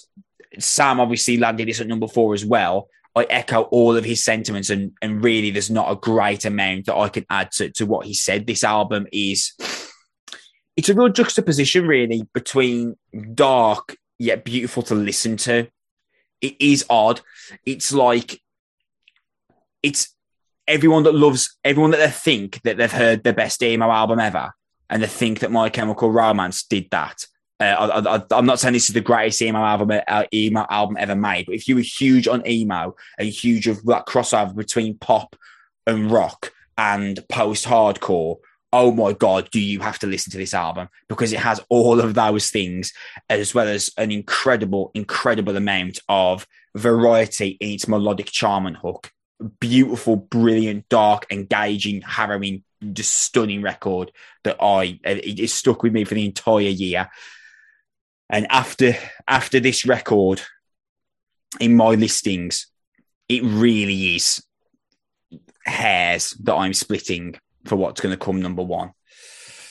And that takes me on to number three, Sam, in your album of the year listing. What has come in third? Turnstile, Glow On. I'm so happy to hear that Turnstile are in your top three. That is the best thing, man. That is so cool. Dude, the floor is yours. it's the most fun I've had listening to an album all year. Yeah. Um, without a shadow of a doubt, this is the most enjoyable record of the year. Um, the only thing that has kept it from number one is that there are other albums that are just doing other things to to me that we'll we'll get to we'll get to later from like a songwriting standpoint. But um this um this is fantastic. This is like um suicidal tendencies mixed with the Ramones, mixed with like hardcore, mixed with like every time I die light, sort of all bundled together. And just in this really sort of hypnotic, dancey, um, infectious, to, to borrow your term, um, terrific, really pure rock album. Like that, like in terms of like what 21st century great rock is now, what rock means what what rock rock rock should mean to a 21st century listener. Rock should no longer hark back to 1971. Rock hasn't meant the Eagles and Deep Purple for 45 years. Let's just move away from that. That is that is classic rock now. That should be in a separate box. What rock is now, what contemporary rock is now, is bands like Turnstile and bands like the Dirty Nil and and, and that type of stuff where there is a um fully packageable and easy to swallow, but at the same time, incredibly sort of engaging um, collection of riffs, and that that is what it is. There are approximately um, three thousand riffs on this record. I think that's the exact. I think that's the exact number. Um, um, really squeezed into about ten to twelve songs. Um, because this is this is a classic punk and a classic rock record tied in with like a teenage um, exuberance and innocence and enjoyability that reminds me of long hooded sweatshirts and sunny days at skate parks and smoking underage and running away from the police and throwing throwing eggs at cars. That's what it reminds me of. It reminds me of being young and being younger. It is filled with this kind of like naive rebellion um, throughout, alongside sort of like the passion. And then on top of that, it's really, really, really well written and, and really, really beautifully structured and really uh, well thought of. And the, the, the the transitions between songs are really clever. And there's a depth to this um, that I didn't expect. There is a uh, an experiment with these sort of aquatic underwater style clean sounds that transition beautifully into songs. Um, but it just maintains this fleet of foot um, style that is just it's music in its modern purist rock form, I think, because it is just immediately engaging and you can you groove to it. You can't help yourself. You cannot help yourself listen to this. If you like alternative music and you're not tapping your feet, some of the riffs on here, I'm convinced you don't have like a pulse or a soul. It really is that kind of like honest honest to god there are, there are certain songs i think that should be universal like if you don't like click your fingers when you hear the opening to superstitious you don't have a heart i i, I believe that like yeah, yeah. like there's certain songs that you don't have a choice do you know what I mean? And, yeah. and I think I, am not. I'm not saying that Turnstile are as good songwriters as Stevie Wonder. I'm not saying that, but I'm saying that there's an Own element. there you are. what a yeah. what a take. Um, but what I'm trying to say is that they stumble on what music is at its most tribal, as its most territorial, which is just sounds, thudding beats, and that concoction of something that you can't really explain. And they seem to have stumbled on that. And then that's mixed with this sort of um, pop punk at times, sort of youthful exuberance, but also this hardcore punk sort of rebellion and angst, and bringing it together. It simultaneously for me feels like a throwback to the songs and, and, bands that my dad would used to listen to back in the day, like late seventies, like early Clash tunes and like Stiff Little Fingers records and things like that that just sound like you know late seventies punk, but then mixed with like a modern sort of um sincerity and polish. It's really really, really extraordinary. And again, I had opinions about Turnstile that I actually don't back away from. Um, their their albums before this didn't didn't really interest me that much. I thought they were merely okay. Um, I thought that they they were one tracked and repetitive. This is not like that at all. They have got better, and, and we used to talk about this before. Like to, to me, me and Chris had this conversation before. Where I've said, because like, oh, if you've changed your opinion on them, and I'm like, no, I haven't. Like this album is better than their previous stuff and and he's like yeah it is. And and and that, that's the conversation we've had. So like this is the this is the this is the line of demarcation for turnstile. They have transitioned out of being a riff centered hardcore band and they've found something else. They've found like um i don't know how to describe it. They found a soul. That's the best way I can describe it. This this music has soul. This music has personality. Um, this music has a, a just a, a, childlike infectiousness um, that I, I, I can't I can't quite shake. And bottom line, from track to track, no so, no album more consistently put a smile on my face than this record. Isn't it mad that Underwater Boy is like a Weezer style song and it's better than anything Weezer have ever written? Yeah, it's the best Weezer song ever. Oh, I like two or three Weezer songs that are really good, so I'm going to hold back. Uh, there are three really good Weezer songs. That, that that's it. That's what's my argument. Is, is one of them Underwater Boy? Actually, it is. Yeah, yeah. Jack coming in at third on album of the year 2021. Uh, Rise Against Nowhere Generation. Oh, okay, dude. Number three, dude. I've been wait like this is like the album I've been waiting for. This was like they, they you know, they, they talking to ourselves bangs, man. That is such a man, brilliant like, song, man. I've never heard an album where track by track I get considerably more excited. You know, the numbers into sudden urge, and I'm like, oh, every time, like even now listening to it, it's like the first time and and Sam will know what I'm on about as well because there has to be a mention towards Forfeit, mm-hmm. which is the acoustic track on there. Amazing song. Mm, like just Rise Against do like that that political with beautiful in such a poignant way that no one else does. And to be this so many bands this year, I think I heard you saying it earlier in in in, in one of the podcast episodes. I think in the past I'd have written off bands that are on later albums. Oh yeah, yeah, they're, yeah. They're releasing music and it's kind of like you know it's going to be a six or a seven out of ten. Yeah, yeah, yeah. So many albums that like I did not think if you'd have asked me before the release of this album, I'd have been like, Rise Against will release an album. I know I'll love three to four songs on it, and I'm okay with that. I'll take that. Mm, yeah. But for them to release an album that hits my number three of the year in a year where there is a ridiculous amount of good albums, eh, it's just it's it's phenomenal. And I've always I think it's it, it's it's that affirmation as soon as I listened to it it was kind of that affirmation. I was like oh god there's so much rise against I love. But this was the again it's another one that it's the first body of work in its entirety which I've gone that is start to finish an absolute blinder it's I find it magnificent that they're that they're not an arena band and I don't know if they ever will be, but maybe that's part of the charm. And they're just, they're, they're a band that really encapsulate, you know, so much about their performances is put, you can feel it in a way that I don't think you can with so many bands. And there's so much heart in it, you know, and there's for them to be this far down the line and it still feel that passion infused is just you can't escape it. Compare their 2010 to 2021 trajectory in their career to Green Day, and there's just no comparisons. Like Rise Against have, have really like tramps them because Nowhere Generation is brilliant. And Green Day haven't written a brilliant album in 17 years. Um, yeah, mate, what a choice! What a choice that is. I love that. Anything else you want to add, Jack, before I get to my third? No. it's a great album. if you haven't is, listened yeah. to it, listen to it. Like yeah. it's one of those, isn't it? I find it so much harder with the albums that are good. Because what do you say apart from well, well, I'm kind of like to add a little, to, just to add a little little inflection from me.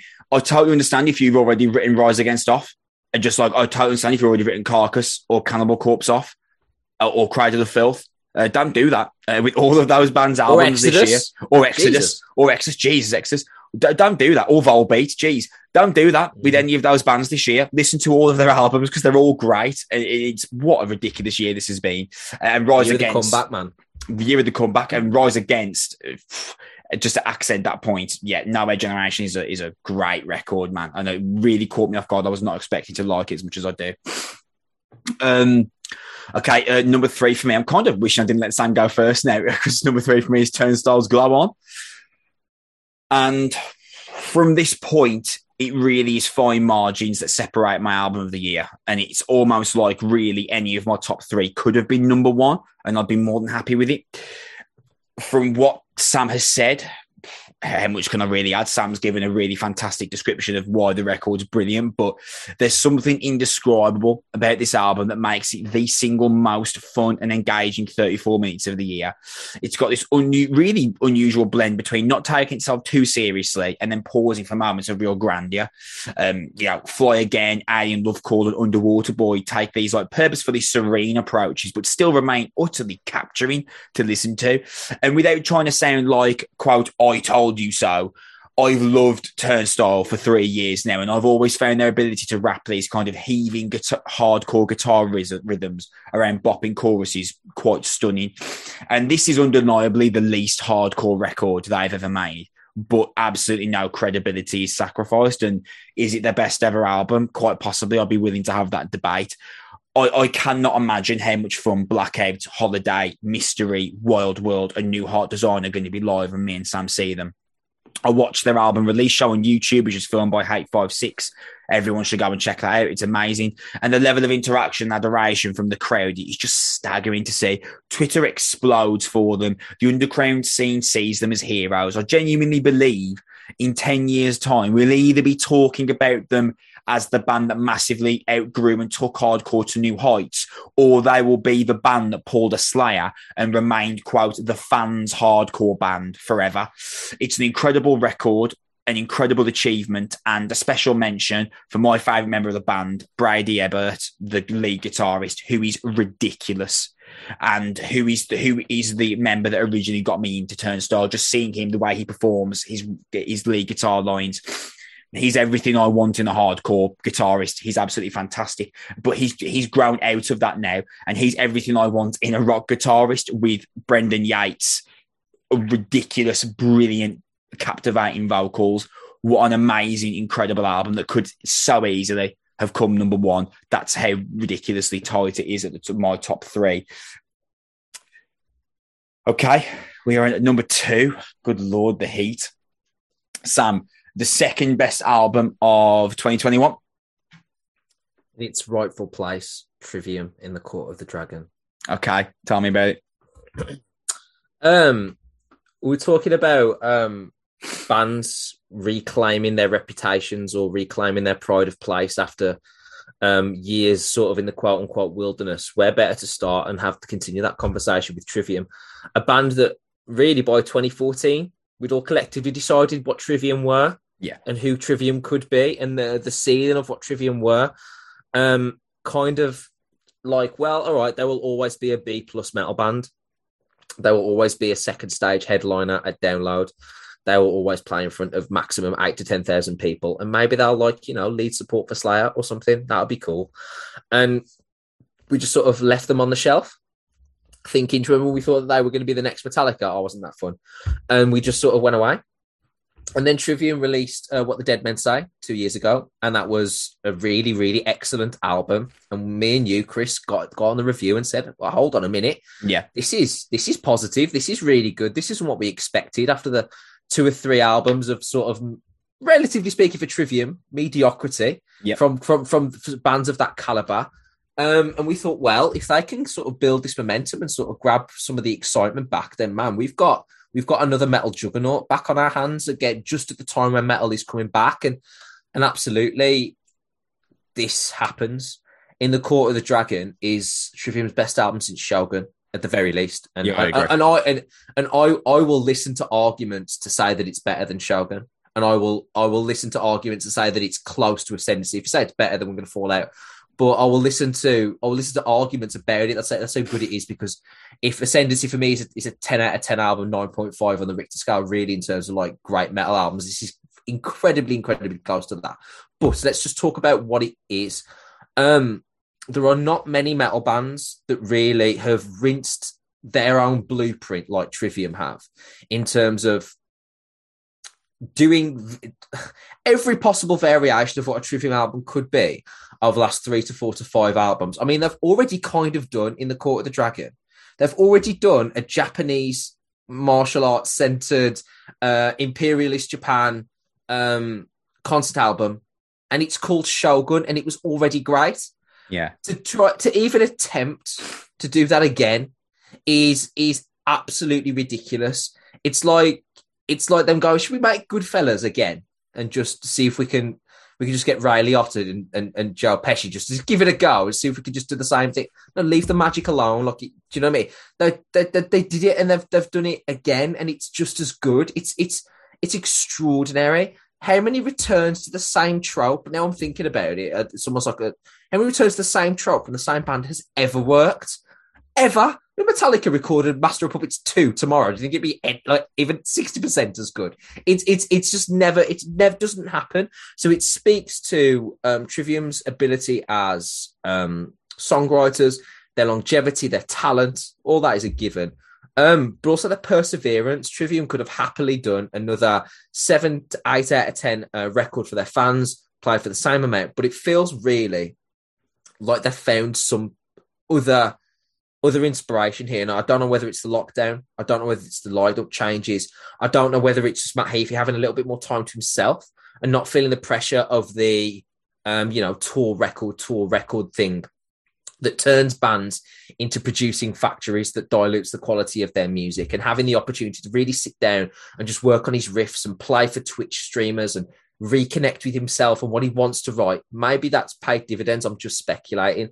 But what has come out of this really is one of the most textured and, and layered metal albums I've heard for a very, very long time. In terms of um, songwriting, in terms of guitar work, in terms of intricacy, in terms of transitions, this is like Machine Head Blackening good in terms of like the, the the complexity of some of the song structures here. I don't think it's as good as Machine Head's Blackening. That for me is holy hell level all time great. But I, am just in terms of the complexity and the, the conceptualized nature of some of the, the songs here. It's just phenomenal. The title track speaks for itself. Shadow of the Abattoir is you're talking about you know how Turnstile wrote um, the greatest Weezer song ever. I, I um, Trivium did a, a, really really really impressive version of of all time great Iron Maiden on Shadow of the Abattoir and and no one's remotely mentioning about it because Iron Maiden still knocking out decent albums. But the Trivium have, have, have taken up that mantle for me. And "Fall into Your Hands" is one of the great metal album, uh, metal songs of the year. Yeah, it, it's just superb, and it, it just shines a light on really Matt Heafy as one of the all time great um, metal songwriters and metal riff writers. Um, and for me, he has replaced the decline in Robb Flynn and the decline in Dave Mustaine, and he's right in that um, guitar god superstar songwriter um, mantle at the moment. And he, he, it sounds like he is in the absolute peak of his powers yeah. at the moment because, in terms of a consistency, um, Trivium haven't written an album this good for 13 years. And it is absolutely stunning and a massive, massive, massive big thing for metal as a genre and for Trivium as a band and whatever they they can do with this, I think their next tour is going to be massive. Yeah. Um, I just I think this is a massive, massive statement for really one of the one of the one of the great metal bands of our time to really peak, decline, go away for a bit, and then come back and be just as good as their peak. That narrative alone is utterly special. Like I said, I expected this to be eight out of ten. This absolutely blew me away. Absolutely blew me away. This is another reminder of what an incredible year this has been um, where you have Gojira, where you have Trivium, where you have these metal architects, Whilst She Sleeps, these metal juggernauts releasing really career level great stuff. This is unprecedented. Um, I, I love this album. Obviously, it's it's it's built for me, and I'm and I'm fully accepting that my bias is probably playing a part here. Now, maybe well, that's the point, top... dude. This is subjective yeah, stuff, man. Of course, I, but, I, but I'm well aware that maybe in a very in a in an objective list, you know, maybe it doesn't sneak up to anybody else's top three. But for me, this is I'm a massive metal fan, and this is the perfect metal album for me. It's just wonderfully, wonderfully written, and I, I just isn't it great to have Trivium back at this point again? Yeah, it's man. just yeah. it's just wonderful where we're not saying, oh, Trivium, they're all right. I'll remember when they were great. No, they're great now. They're great now. That's just fantastic for me, man. Jack, the second best album of 2021 is uh, Teenage Wrist. Earth yeah. is a black hole. I knew it was um, going to be up there really high, as it should be. Go on, dude. Until very, very recently, this was number one. I mean, like, and what can I? It's another one. What you know, you've both gone before me, and what can I say that you haven't already? I think to touch on what you said earlier, there's almost like a surface level listening and a deeper dive that you can do on this. You talked about it, it, it being something for so many fans it's like the follow up to the to the Tony Hawk soundtrack. Yeah. But it and and you could take that and leave it where it is, you know. And I think when you look at some of the demographics that you're talking about, there's going to be people that listen to it in that way. But then there's there's there's you know music listeners and lovers like us that will take that deeper dive, and there's like layers to unpick with it. It's such a beautiful piece of work. I think the only the only things that we haven't mentioned that I just want to bring attention to is like the latter half of the album. There's no drop off in this. Love It's Stella. not like oh, Stella to, to end an album Oh. with that, the way it builds and the way it, and, and the way it just crashes its way out.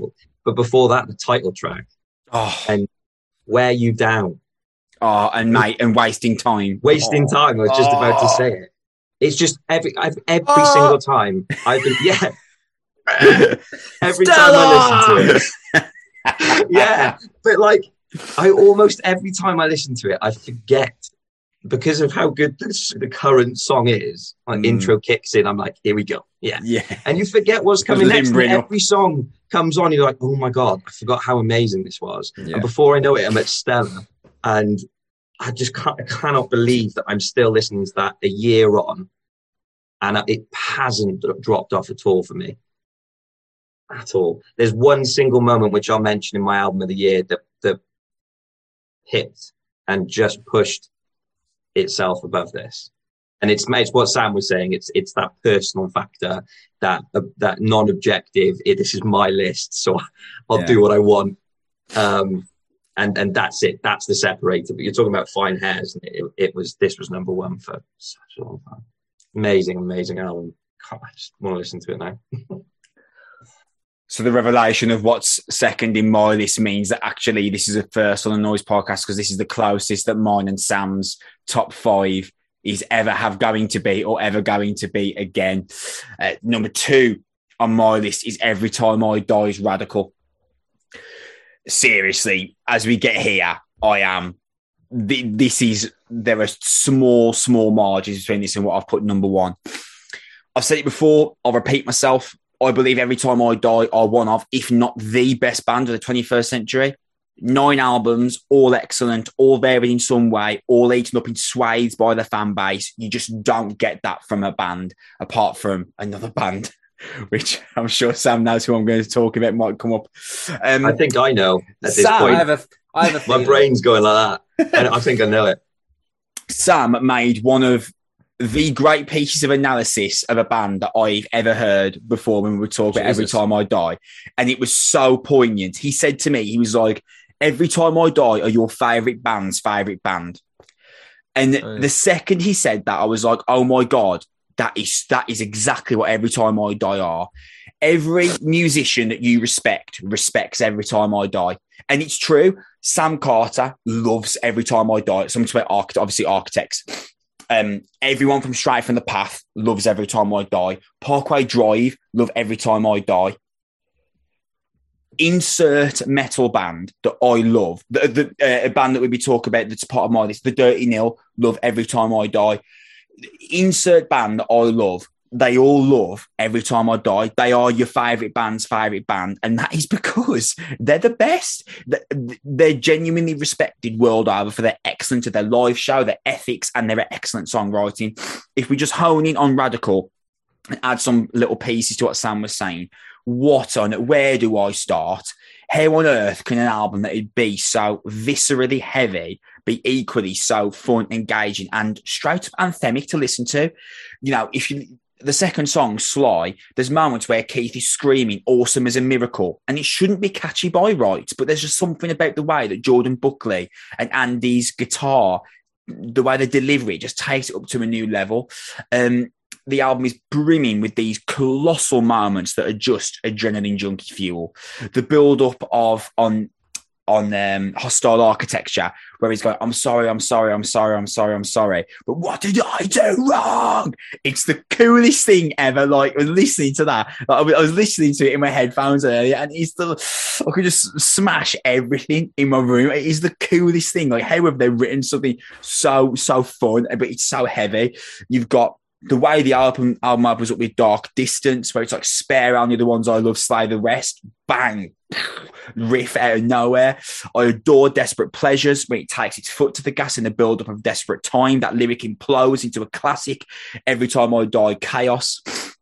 And then, you know, I've spoken about all the fury of the album, the excellent riffs, the how fun it is to listen to, how you could smash your room, how it's adrenaline junkie fuel. But then you've got the band's bravery with songs like Thing with Feathers, which I've never heard them do anything close to a song like that before, and White Void, which is quite possibly my favorite a ridiculous, Unreal. ridiculous, quite possibly my favorite every time I die song ever. The hook on the chorus is just cri- how have they written that? A band like Every Time I Die, which you would not associate with this high level clean rock vibe, but they pull it off in spades on White Void, and again, this is another example of a record on my list that only there is one band that could have written this album, and it's Every Time I Die.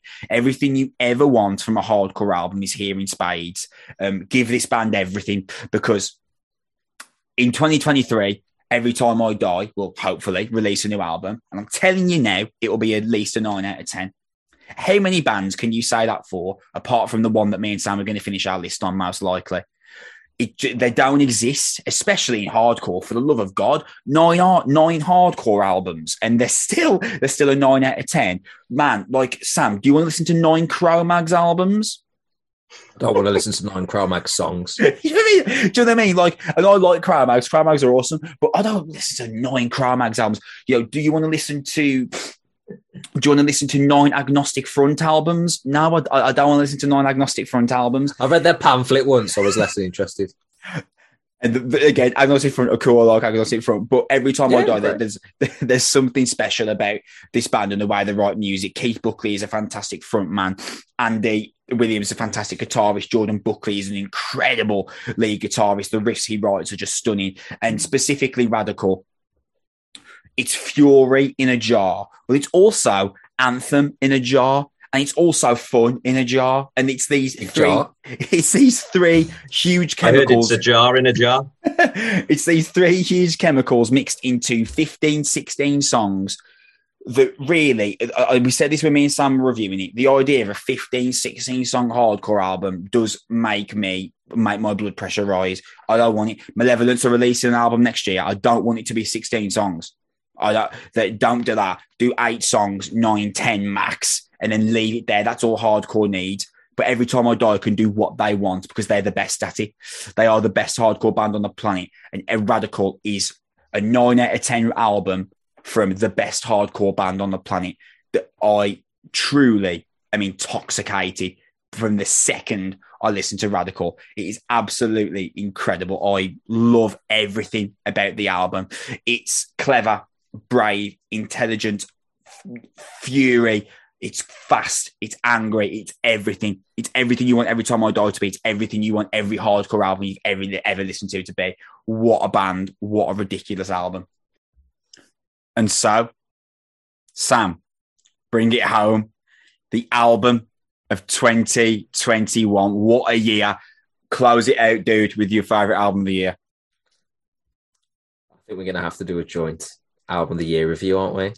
I think that's probably the best way we can do it. do you know what? uh, do you know what? The best way the best way we can do this is by is by doing it joint, Sam. But I, I since you were going first, I will give you the pleasure to introduce.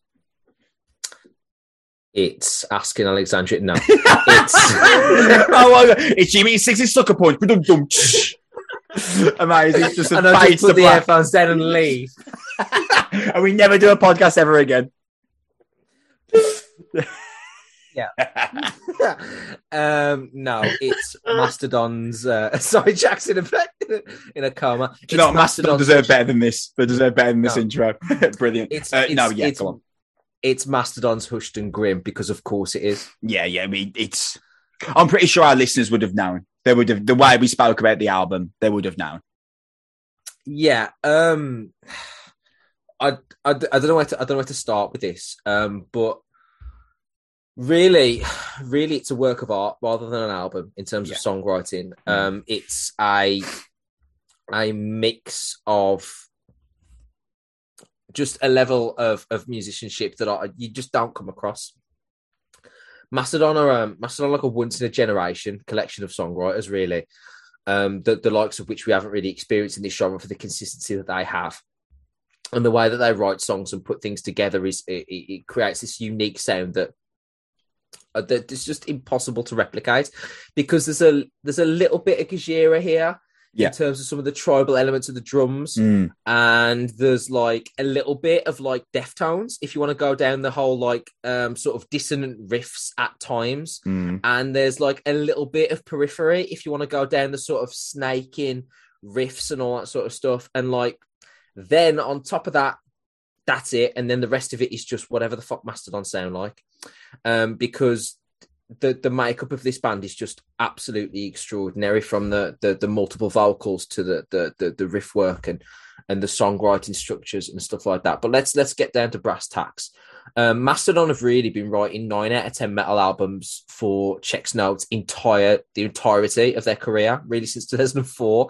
They've written great metal album after great metal album after great metal album. Album of the wanna- year factory, mate. Mastodon. Yeah, check check Metal Hammer's album of the year listings and Kerrang's. For every year Mastodon have released an album, Mastodon are consistently in the top two every single every time Mastodon release an album, they either get album of the year or they get second. Their album of the year factory, ridiculous.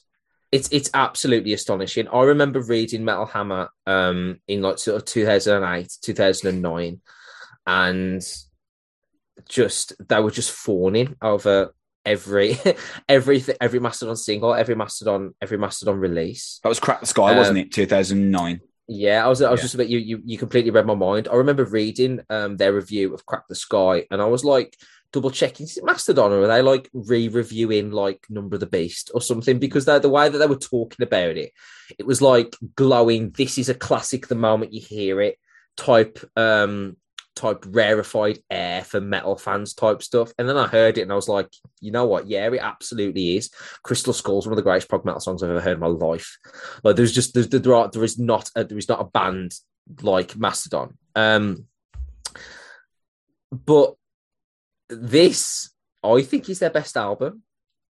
I, I think it's I think it's their best album. It's my favorite. I think it's my favorite Mastodon album, and I will double down on that. I don't think it's that close. I think there's a gap for me, um, because I think I think the the, the, the songwriting here is just gargantuan. So, um, if you if you if you are a Mastodon fan or a metal fan in general that likes the progressive long stuff, you've you're spoilt for choice here because they've got a whole host of songs. They've got Gigantium, they've got um, the Crux, they've got uh, if you if you like the sort of like acoustic slow birthy stuff where it's like sort of melodic and more sort of uh, chugging along.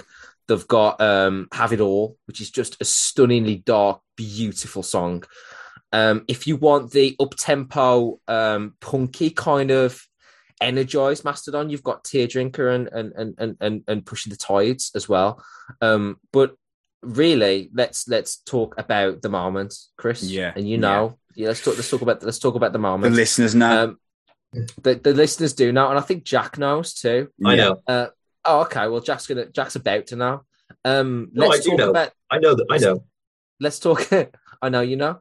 Um, let's talk about the last minute and a half of more than I can chew, um, because that was that was the moment, the minute, literally the second that that really kicked in and it really enveloped. What you had in that song was a Mastodon song that rumbled along and had traditional Mastodon tropes, incredible riff, great drums, really nice chorus, great transitions, and then it kicks into sort of almost separate to the rest of the song, almost of its own um, almost encapsulated like a separate song, almost in, in a, a sort of glass bubble. Like we've transitioned away from this film scene, and now we're staring at this sort of like glass encircled sort of dome that has its own like sort of atmosphere inside it. This whole village and this whole new narrative. We completely transformed to this moment, and it's just this beautiful harmonized guitar sound. Um, with the drums just slowly building behind it, and then it kicks in with just this utterly gorgeous melody and the drums sort of follow on a little bit later. There's that, that moment where the drums just kick in and the beat starts halfway through the bar beforehand and just kicks right on the next beat. It's just perfect. And that vocal melody just soaring out, soaring over. And it's really a magisterial goosebumps on the arm moment where you you you, you confirm to yourself, all right, not only are they incredible musicians, because even even without the vocals, Chris, as a conclusion, this would be gorgeous anyway. Yeah, if it was an Um, instrumental, we'd be like, wow, it's amazing. Yeah. Theatrical, just ma- uh, just majestic. But then on top of that, these soaring vocals, where they're confirmed that not only are we the thinking man's metal band, um, we are also really quite clearly very easily capable of writing some of the great pop melodies that you've heard on a contemporary metal record, maybe ever. Um, because one of the great criticisms of of of classic metal and progressive metal was the pop stuff when it circled into the chorus. It's always felt a little bit forced, a little bit corny, and a little bit like you could kind of hear the band stepping out the comfort zone a little bit. Like um, you don't really, I don't really ever want to hear Rush write a pop pop chorus, and thankfully never really have. It's not in not in their wheelhouse. I don't, I don't want it. Um, you you want to bands stick to their stick to their strengths. Do you know what I mean? But with Mastodon, they're able to write these beautifully weighted and soaring choruses and massive, massive moments that feel incredibly uplifting, but also stay within the ramifications of their dark, twisted riff work as well. It's it's extraordinary.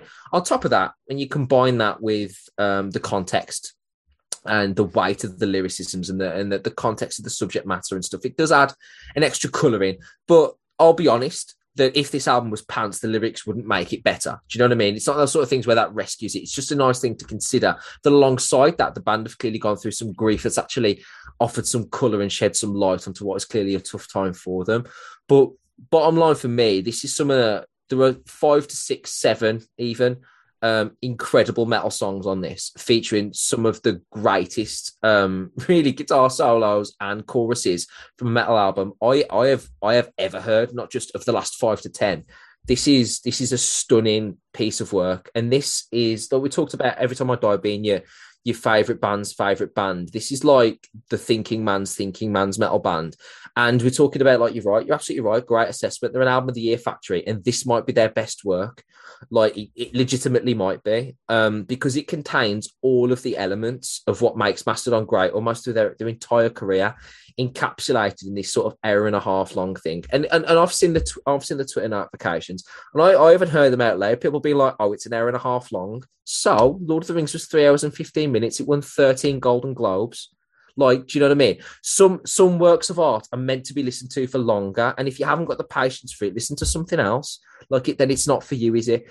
Um, because if you if you have to condense this stuff down, um, then it, it loses, it dilutes what it's supposed to be. Some sometimes works works like this and pieces of music like this are supposed to be given time to. You know what I mean? Like War and Peace by Dostoevsky is supposed to be long and tedious.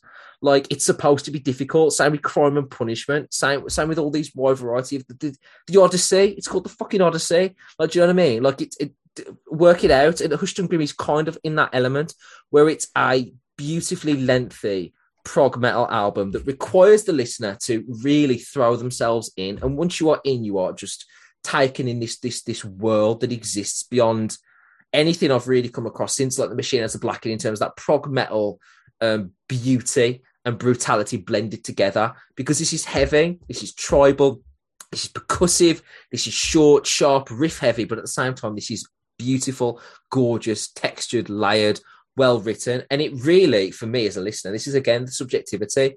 It combines the riff work of Trivium with the progressive nature of Gojira, with some of the dark lyricism of Teenage Wrist, weirdly, with some in, in, in, insane pop punk, pop hook melodies alongside what they're doing, and it sort of combines all of these wonderful things that you love about music together. And for me, it is it's the perfect cocktail. It's not for everybody, but for me, and I think you as well, Chris, it is. Um, it's the metal release of the year. Oh It yeah, just is. yeah. Um, I think that this is the metal release of the year, and it's also the rock release of the year, and it's also the prog release of the year. And insert form of alternative music outside of deathcore, death metal, etc. And it's also that release of the year as well, because a ninety-minute record would usually fill me with complete and utter dread. But I actually think I love every second of this album. I think I genuinely think I love every second of it. because it's angular, but it's also accessible. It's furious but desolate.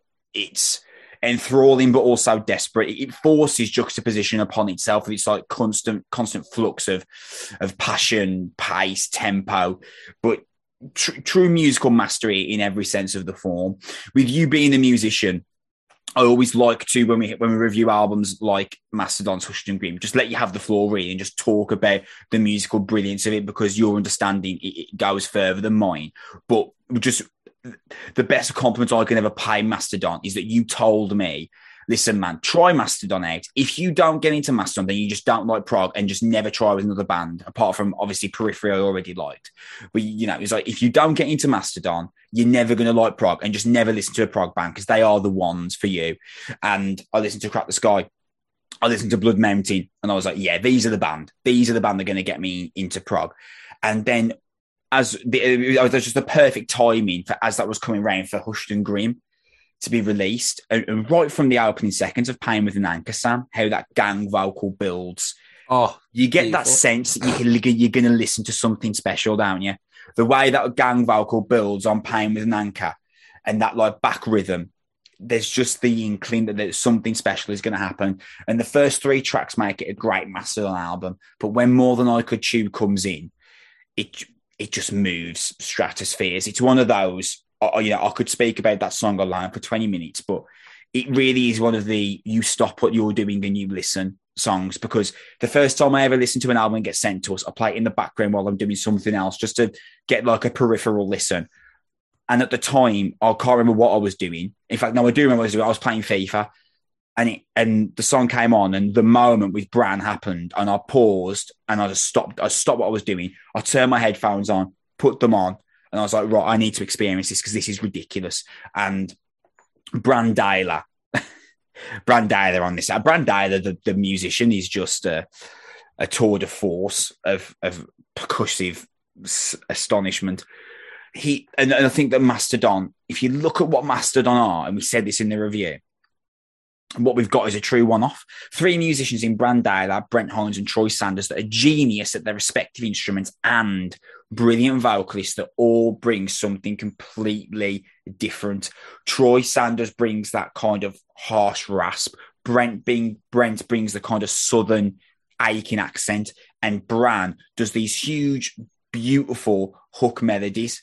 And those three forces collide heads and just make some of the most brilliant music. And then you've got Bill Kelleher on rhythm guitar as well. It's all just a match made in heaven there's there's so much more to this album that I just can't fit everything in. The one-two punch of Teardrink and Pushing the Tides are classic examples of Mastodon's ability to write simplistic, accessible bangers.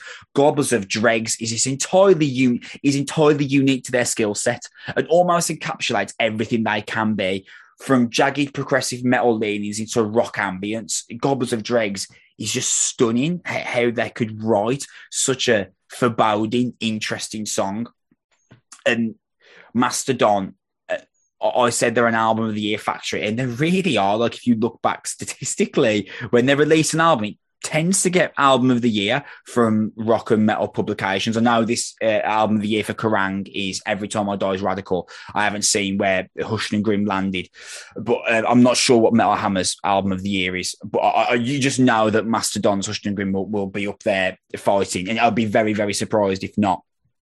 I think that when we look back retrospectively on this album, Sam, we'll see as as 90 minutes of music that transcended what we could expect the confines of metal to be. And that's what prog metal is, of course, pushing the boundaries. But this pushes the boundaries of what I would expect prog to be. This does. This is eh, this is just beyond measure, really, of what I would expect from a metal release. There's just so there's so much to this. He's 90 minutes long and I genuinely believe I love every second of it. I think it's I think it's all genius. And then obviously you add in the context of of what the record is about in terms of the loss of their manager. You consider the story it tells, its ambition, its variety, its heart, its stomp, and you cannot be you cannot help but be stunned almost every turn. A truly, truly stunning, stunning record. If every time I die aren't the best band of the 21st century, it is Mastodon. It's one of those two. and we were treated to two of their best works in the back end of 2021. Amazing. There's you have have surmised the record phenomenally. I have added my kind of ideas, my, my ideas as like an outside listener who's not a musician. There's there's just something special about Hushed and Grim by by Mastodon. Where do you start? Yeah, again with the track list. Do you look? Do you start? You talk about Sickle and Peace, or talk about Dagger, or Had It All? There's, there's just there's too much. It, it's absolutely phenomenal. This album, a true one off by a true one off band they'll release an album again in three years, and that'll be album of the year as well, probably because that's again same as every time I die. Album of the year factory. Hushed and Grim is the first time me and you have ever agreed on an album of the year, ever. In the six years that we've been podcasting, and it finally happened. In fact, our our top five very, very much mimicked each other, which is fascinating. And what a way to leave off, Jack. Take it home, dude uh, your album of the year for 2021. I'm fairly certain now what it is, but I want you to actually announce it. I want to give you the pleasure. The best album of 2021 for Jack Holloway. I mean, it, it it'll come as no surprise to anyone, but it's it's holding absence. Yeah, it is. my life. Yeah, it is. What a record, man! I love that band and I love Lucas Woodland, but this is you, dude. Take it home. For me, this is this has remained it would be no surprise that this has remained in my top two since its release. Mm. And the moment for me that pushed it in, into into first was when I saw them live uh, only a couple of months ago now on their tour, and it really brought home to me how much this has done for them, how far they've come. It, it was that kind of uh, sort of that first moment that I saw, oh wow, it's not just me seeing this band. You know, it, you know, for anyone that's they released they released their debut a couple of years ago now, and I was completely enamored with it, and I'm going to be because there's so much additional context for me. I can understand the heart, the soul. I know the people behind it. It does so much for you as a listener when you can hear that for a release to then go to a headline show of theirs at the start of their tour and the venues despite lockdown have tripled they've got amazing acts that have released amazing albums in the last two years you know supporting them and then to come out and you take this album and take the music that they've got here and i've never i've for a very long time have not seen a fan base react the way that the fan base did live. And it really just brought together everything that I feel about this album. Awaken to Celebration song, both live and at the start of that album, will remain a moment for this band that I think we will look back on and remember as the moment that got them huge. Yeah, that vocal call of I'm Alive. Awesome. Straight into celebration song. And I've net like to hear to hear the crowd interact with that and feel a part of that. You know, anyone that's seen them live, heard them on record even, will know that it just oozes this kind of this passion. There's like it's it's love on your sleeve, isn't it? You know, yeah, it yeah, yeah. And we haven't had this for so long in terms of music. There's been such a drop off in terms of it. Yes, bands like Funeral for a Friend are making a comeback. But when bands like that were at their peak, there's been such a huge drop off and I don't think we've seen anything like it until this point. So to see that this album is getting this level of recognition only makes it more special. To see that people are engaging with it the way that they are only makes it more special. They, you know, we talked about Creeper, what was it last year? And yeah. we talked about people getting, you know, tattoos and writing it in their homework diaries. And it will, it, you know, those sort of lyrics stick with you that is exactly what this album will do. Fans are not just fans of this album, the majority of the fan base that they have are so part of it. And I mean, not only that, you know, it, they tread that line, don't they, between accessible and heavy, you know, heavy enough, kind of that that emo rock sort of vibe. And every time that they release a song, you think, ah, I can't, I can't, I can't top that, surely. Uh, I thought Birdcage would be the best song they ever uh, they ever wrote, and how are you going to top that? And then they did Afterlife. yeah, and then they dropped Beyond Belief and Afterlife and In Circles, and it's it's diverse. It's you know, I think Sam, did I see that in your top twenty? That speaks volumes. Yeah, sixteen. Uh, in and of itself, you know, their Wilt is such a highly regarded song off their debut, and then they release Mourning Song. The theme behind this album, thematically, it's beautiful. It's got such a personal touch to it. And if you've watched the behind the scenes footage of them recording it, you know, the dedication behind this band, driven by Lucas Woodland. I think the only thing that held them back on their first record was he just didn't put enough of himself into it. He's slightly held back on that. But this, it's like he's completely opened up himself lyrically. Um, you can feel it in the aesthetic. There's yeah. not a single detail that this band don't agonize over. There's not a single part of it that you feel hasn't been thought through. You know, they the the dedication to get to this point and then to continue doing that is like nothing you know a band have done in a long time and it takes this le- you know at the particularly at the position that they're at it takes that for you to separate yourself from the others mm. Mm. And I mean, it goes without saying, it almost feels stupid to say at this point that lyrically and uh, vocally, it's phenomenal because you've kind of got to the point where you expect it. But what separates these guys from anyone else is Lucas Woodland and his vocal ability. Yeah, it is. He he you is the difference. Absolutely, and I think you know that's not to say that every single member in this band doesn't have a really prominent part, and they do. Scott Carey, guitarist, has is a huge part of the songwriting process. But allowing Lucas to put himself onto it and to put his stamp on it and to grow into it is exactly why this album has been heralded the way it has. It's number five in Kerrang's list. You know, they, they made the front cover of Kerrang. It's their sophomore album. Yeah. If they release another album like this, we will look back on this album as point that changed things in that regard and I mean that makes me nervous as a fan because you're you're you're almost they, they feel like a band that you want to get behind. They feel like a band that you're pining to do well. Yeah, you know, and you get like that when you have a you know you you have a you know a con- you feel like you have a connection, and I think that connection is probably the biggest part of it too. You ask any fan of this band, and they won't just talk about a surface level love for the songs. It's got so much in it, and the culmination of seeing that on their headline tour was beautiful. It's hard to escape the fact that there's that small personal factor to see people on stage that you that you can see have broken into that. It's it's a beautiful, beautiful thing. There was no way this couldn't make my. If their third album flops, it's fine because I put this number one.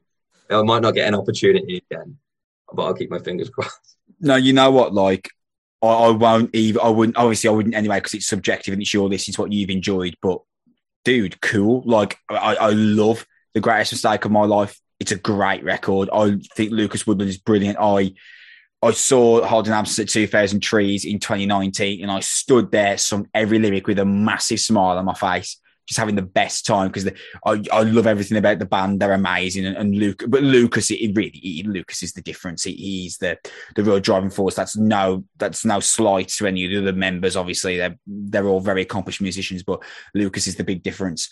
I would never even attempt to argue that being your number one album of the year, mate. It's perfect for you. It's a great, great record. I love the greatest mistake of my life. I can't remember exactly off the top of my head. I can't remember exactly where I put it in my in my uh, top twenty. I think I might have put it thirteenth. Let me just double check.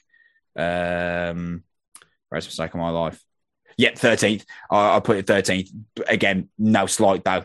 It's a great record. I love it so much, and that's a fantastic way to uh, to leave it off, Jack. And there it is. 2021 is done for the Noise Podcast. My God, what a ridiculous, ridiculous year uh, for music this has been. Um, we should close off by thanking you for first listening to this episode and thanking you for any episode you would have listened to. Thank you to everyone who subscribed on YouTube or watched one of my or Sam's interviews. We've done the 15, 16 interviews this year. We've done like 30 episodes. It's been for a crazy year. Me and Sam are not going to stop here. We're going to be back in 2022 going as hard as ever. We're going to crack on. Uh, we're going to keep trying to bring you the best musical content and best music reviews that we possibly can.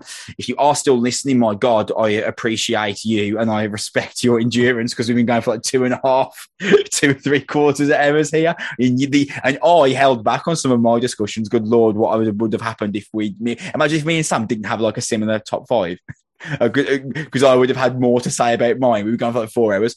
Anyway, thank you so much, everyone, for listening. Uh, thank you to Jack. Thank you to Sam for joining me on this journey this year.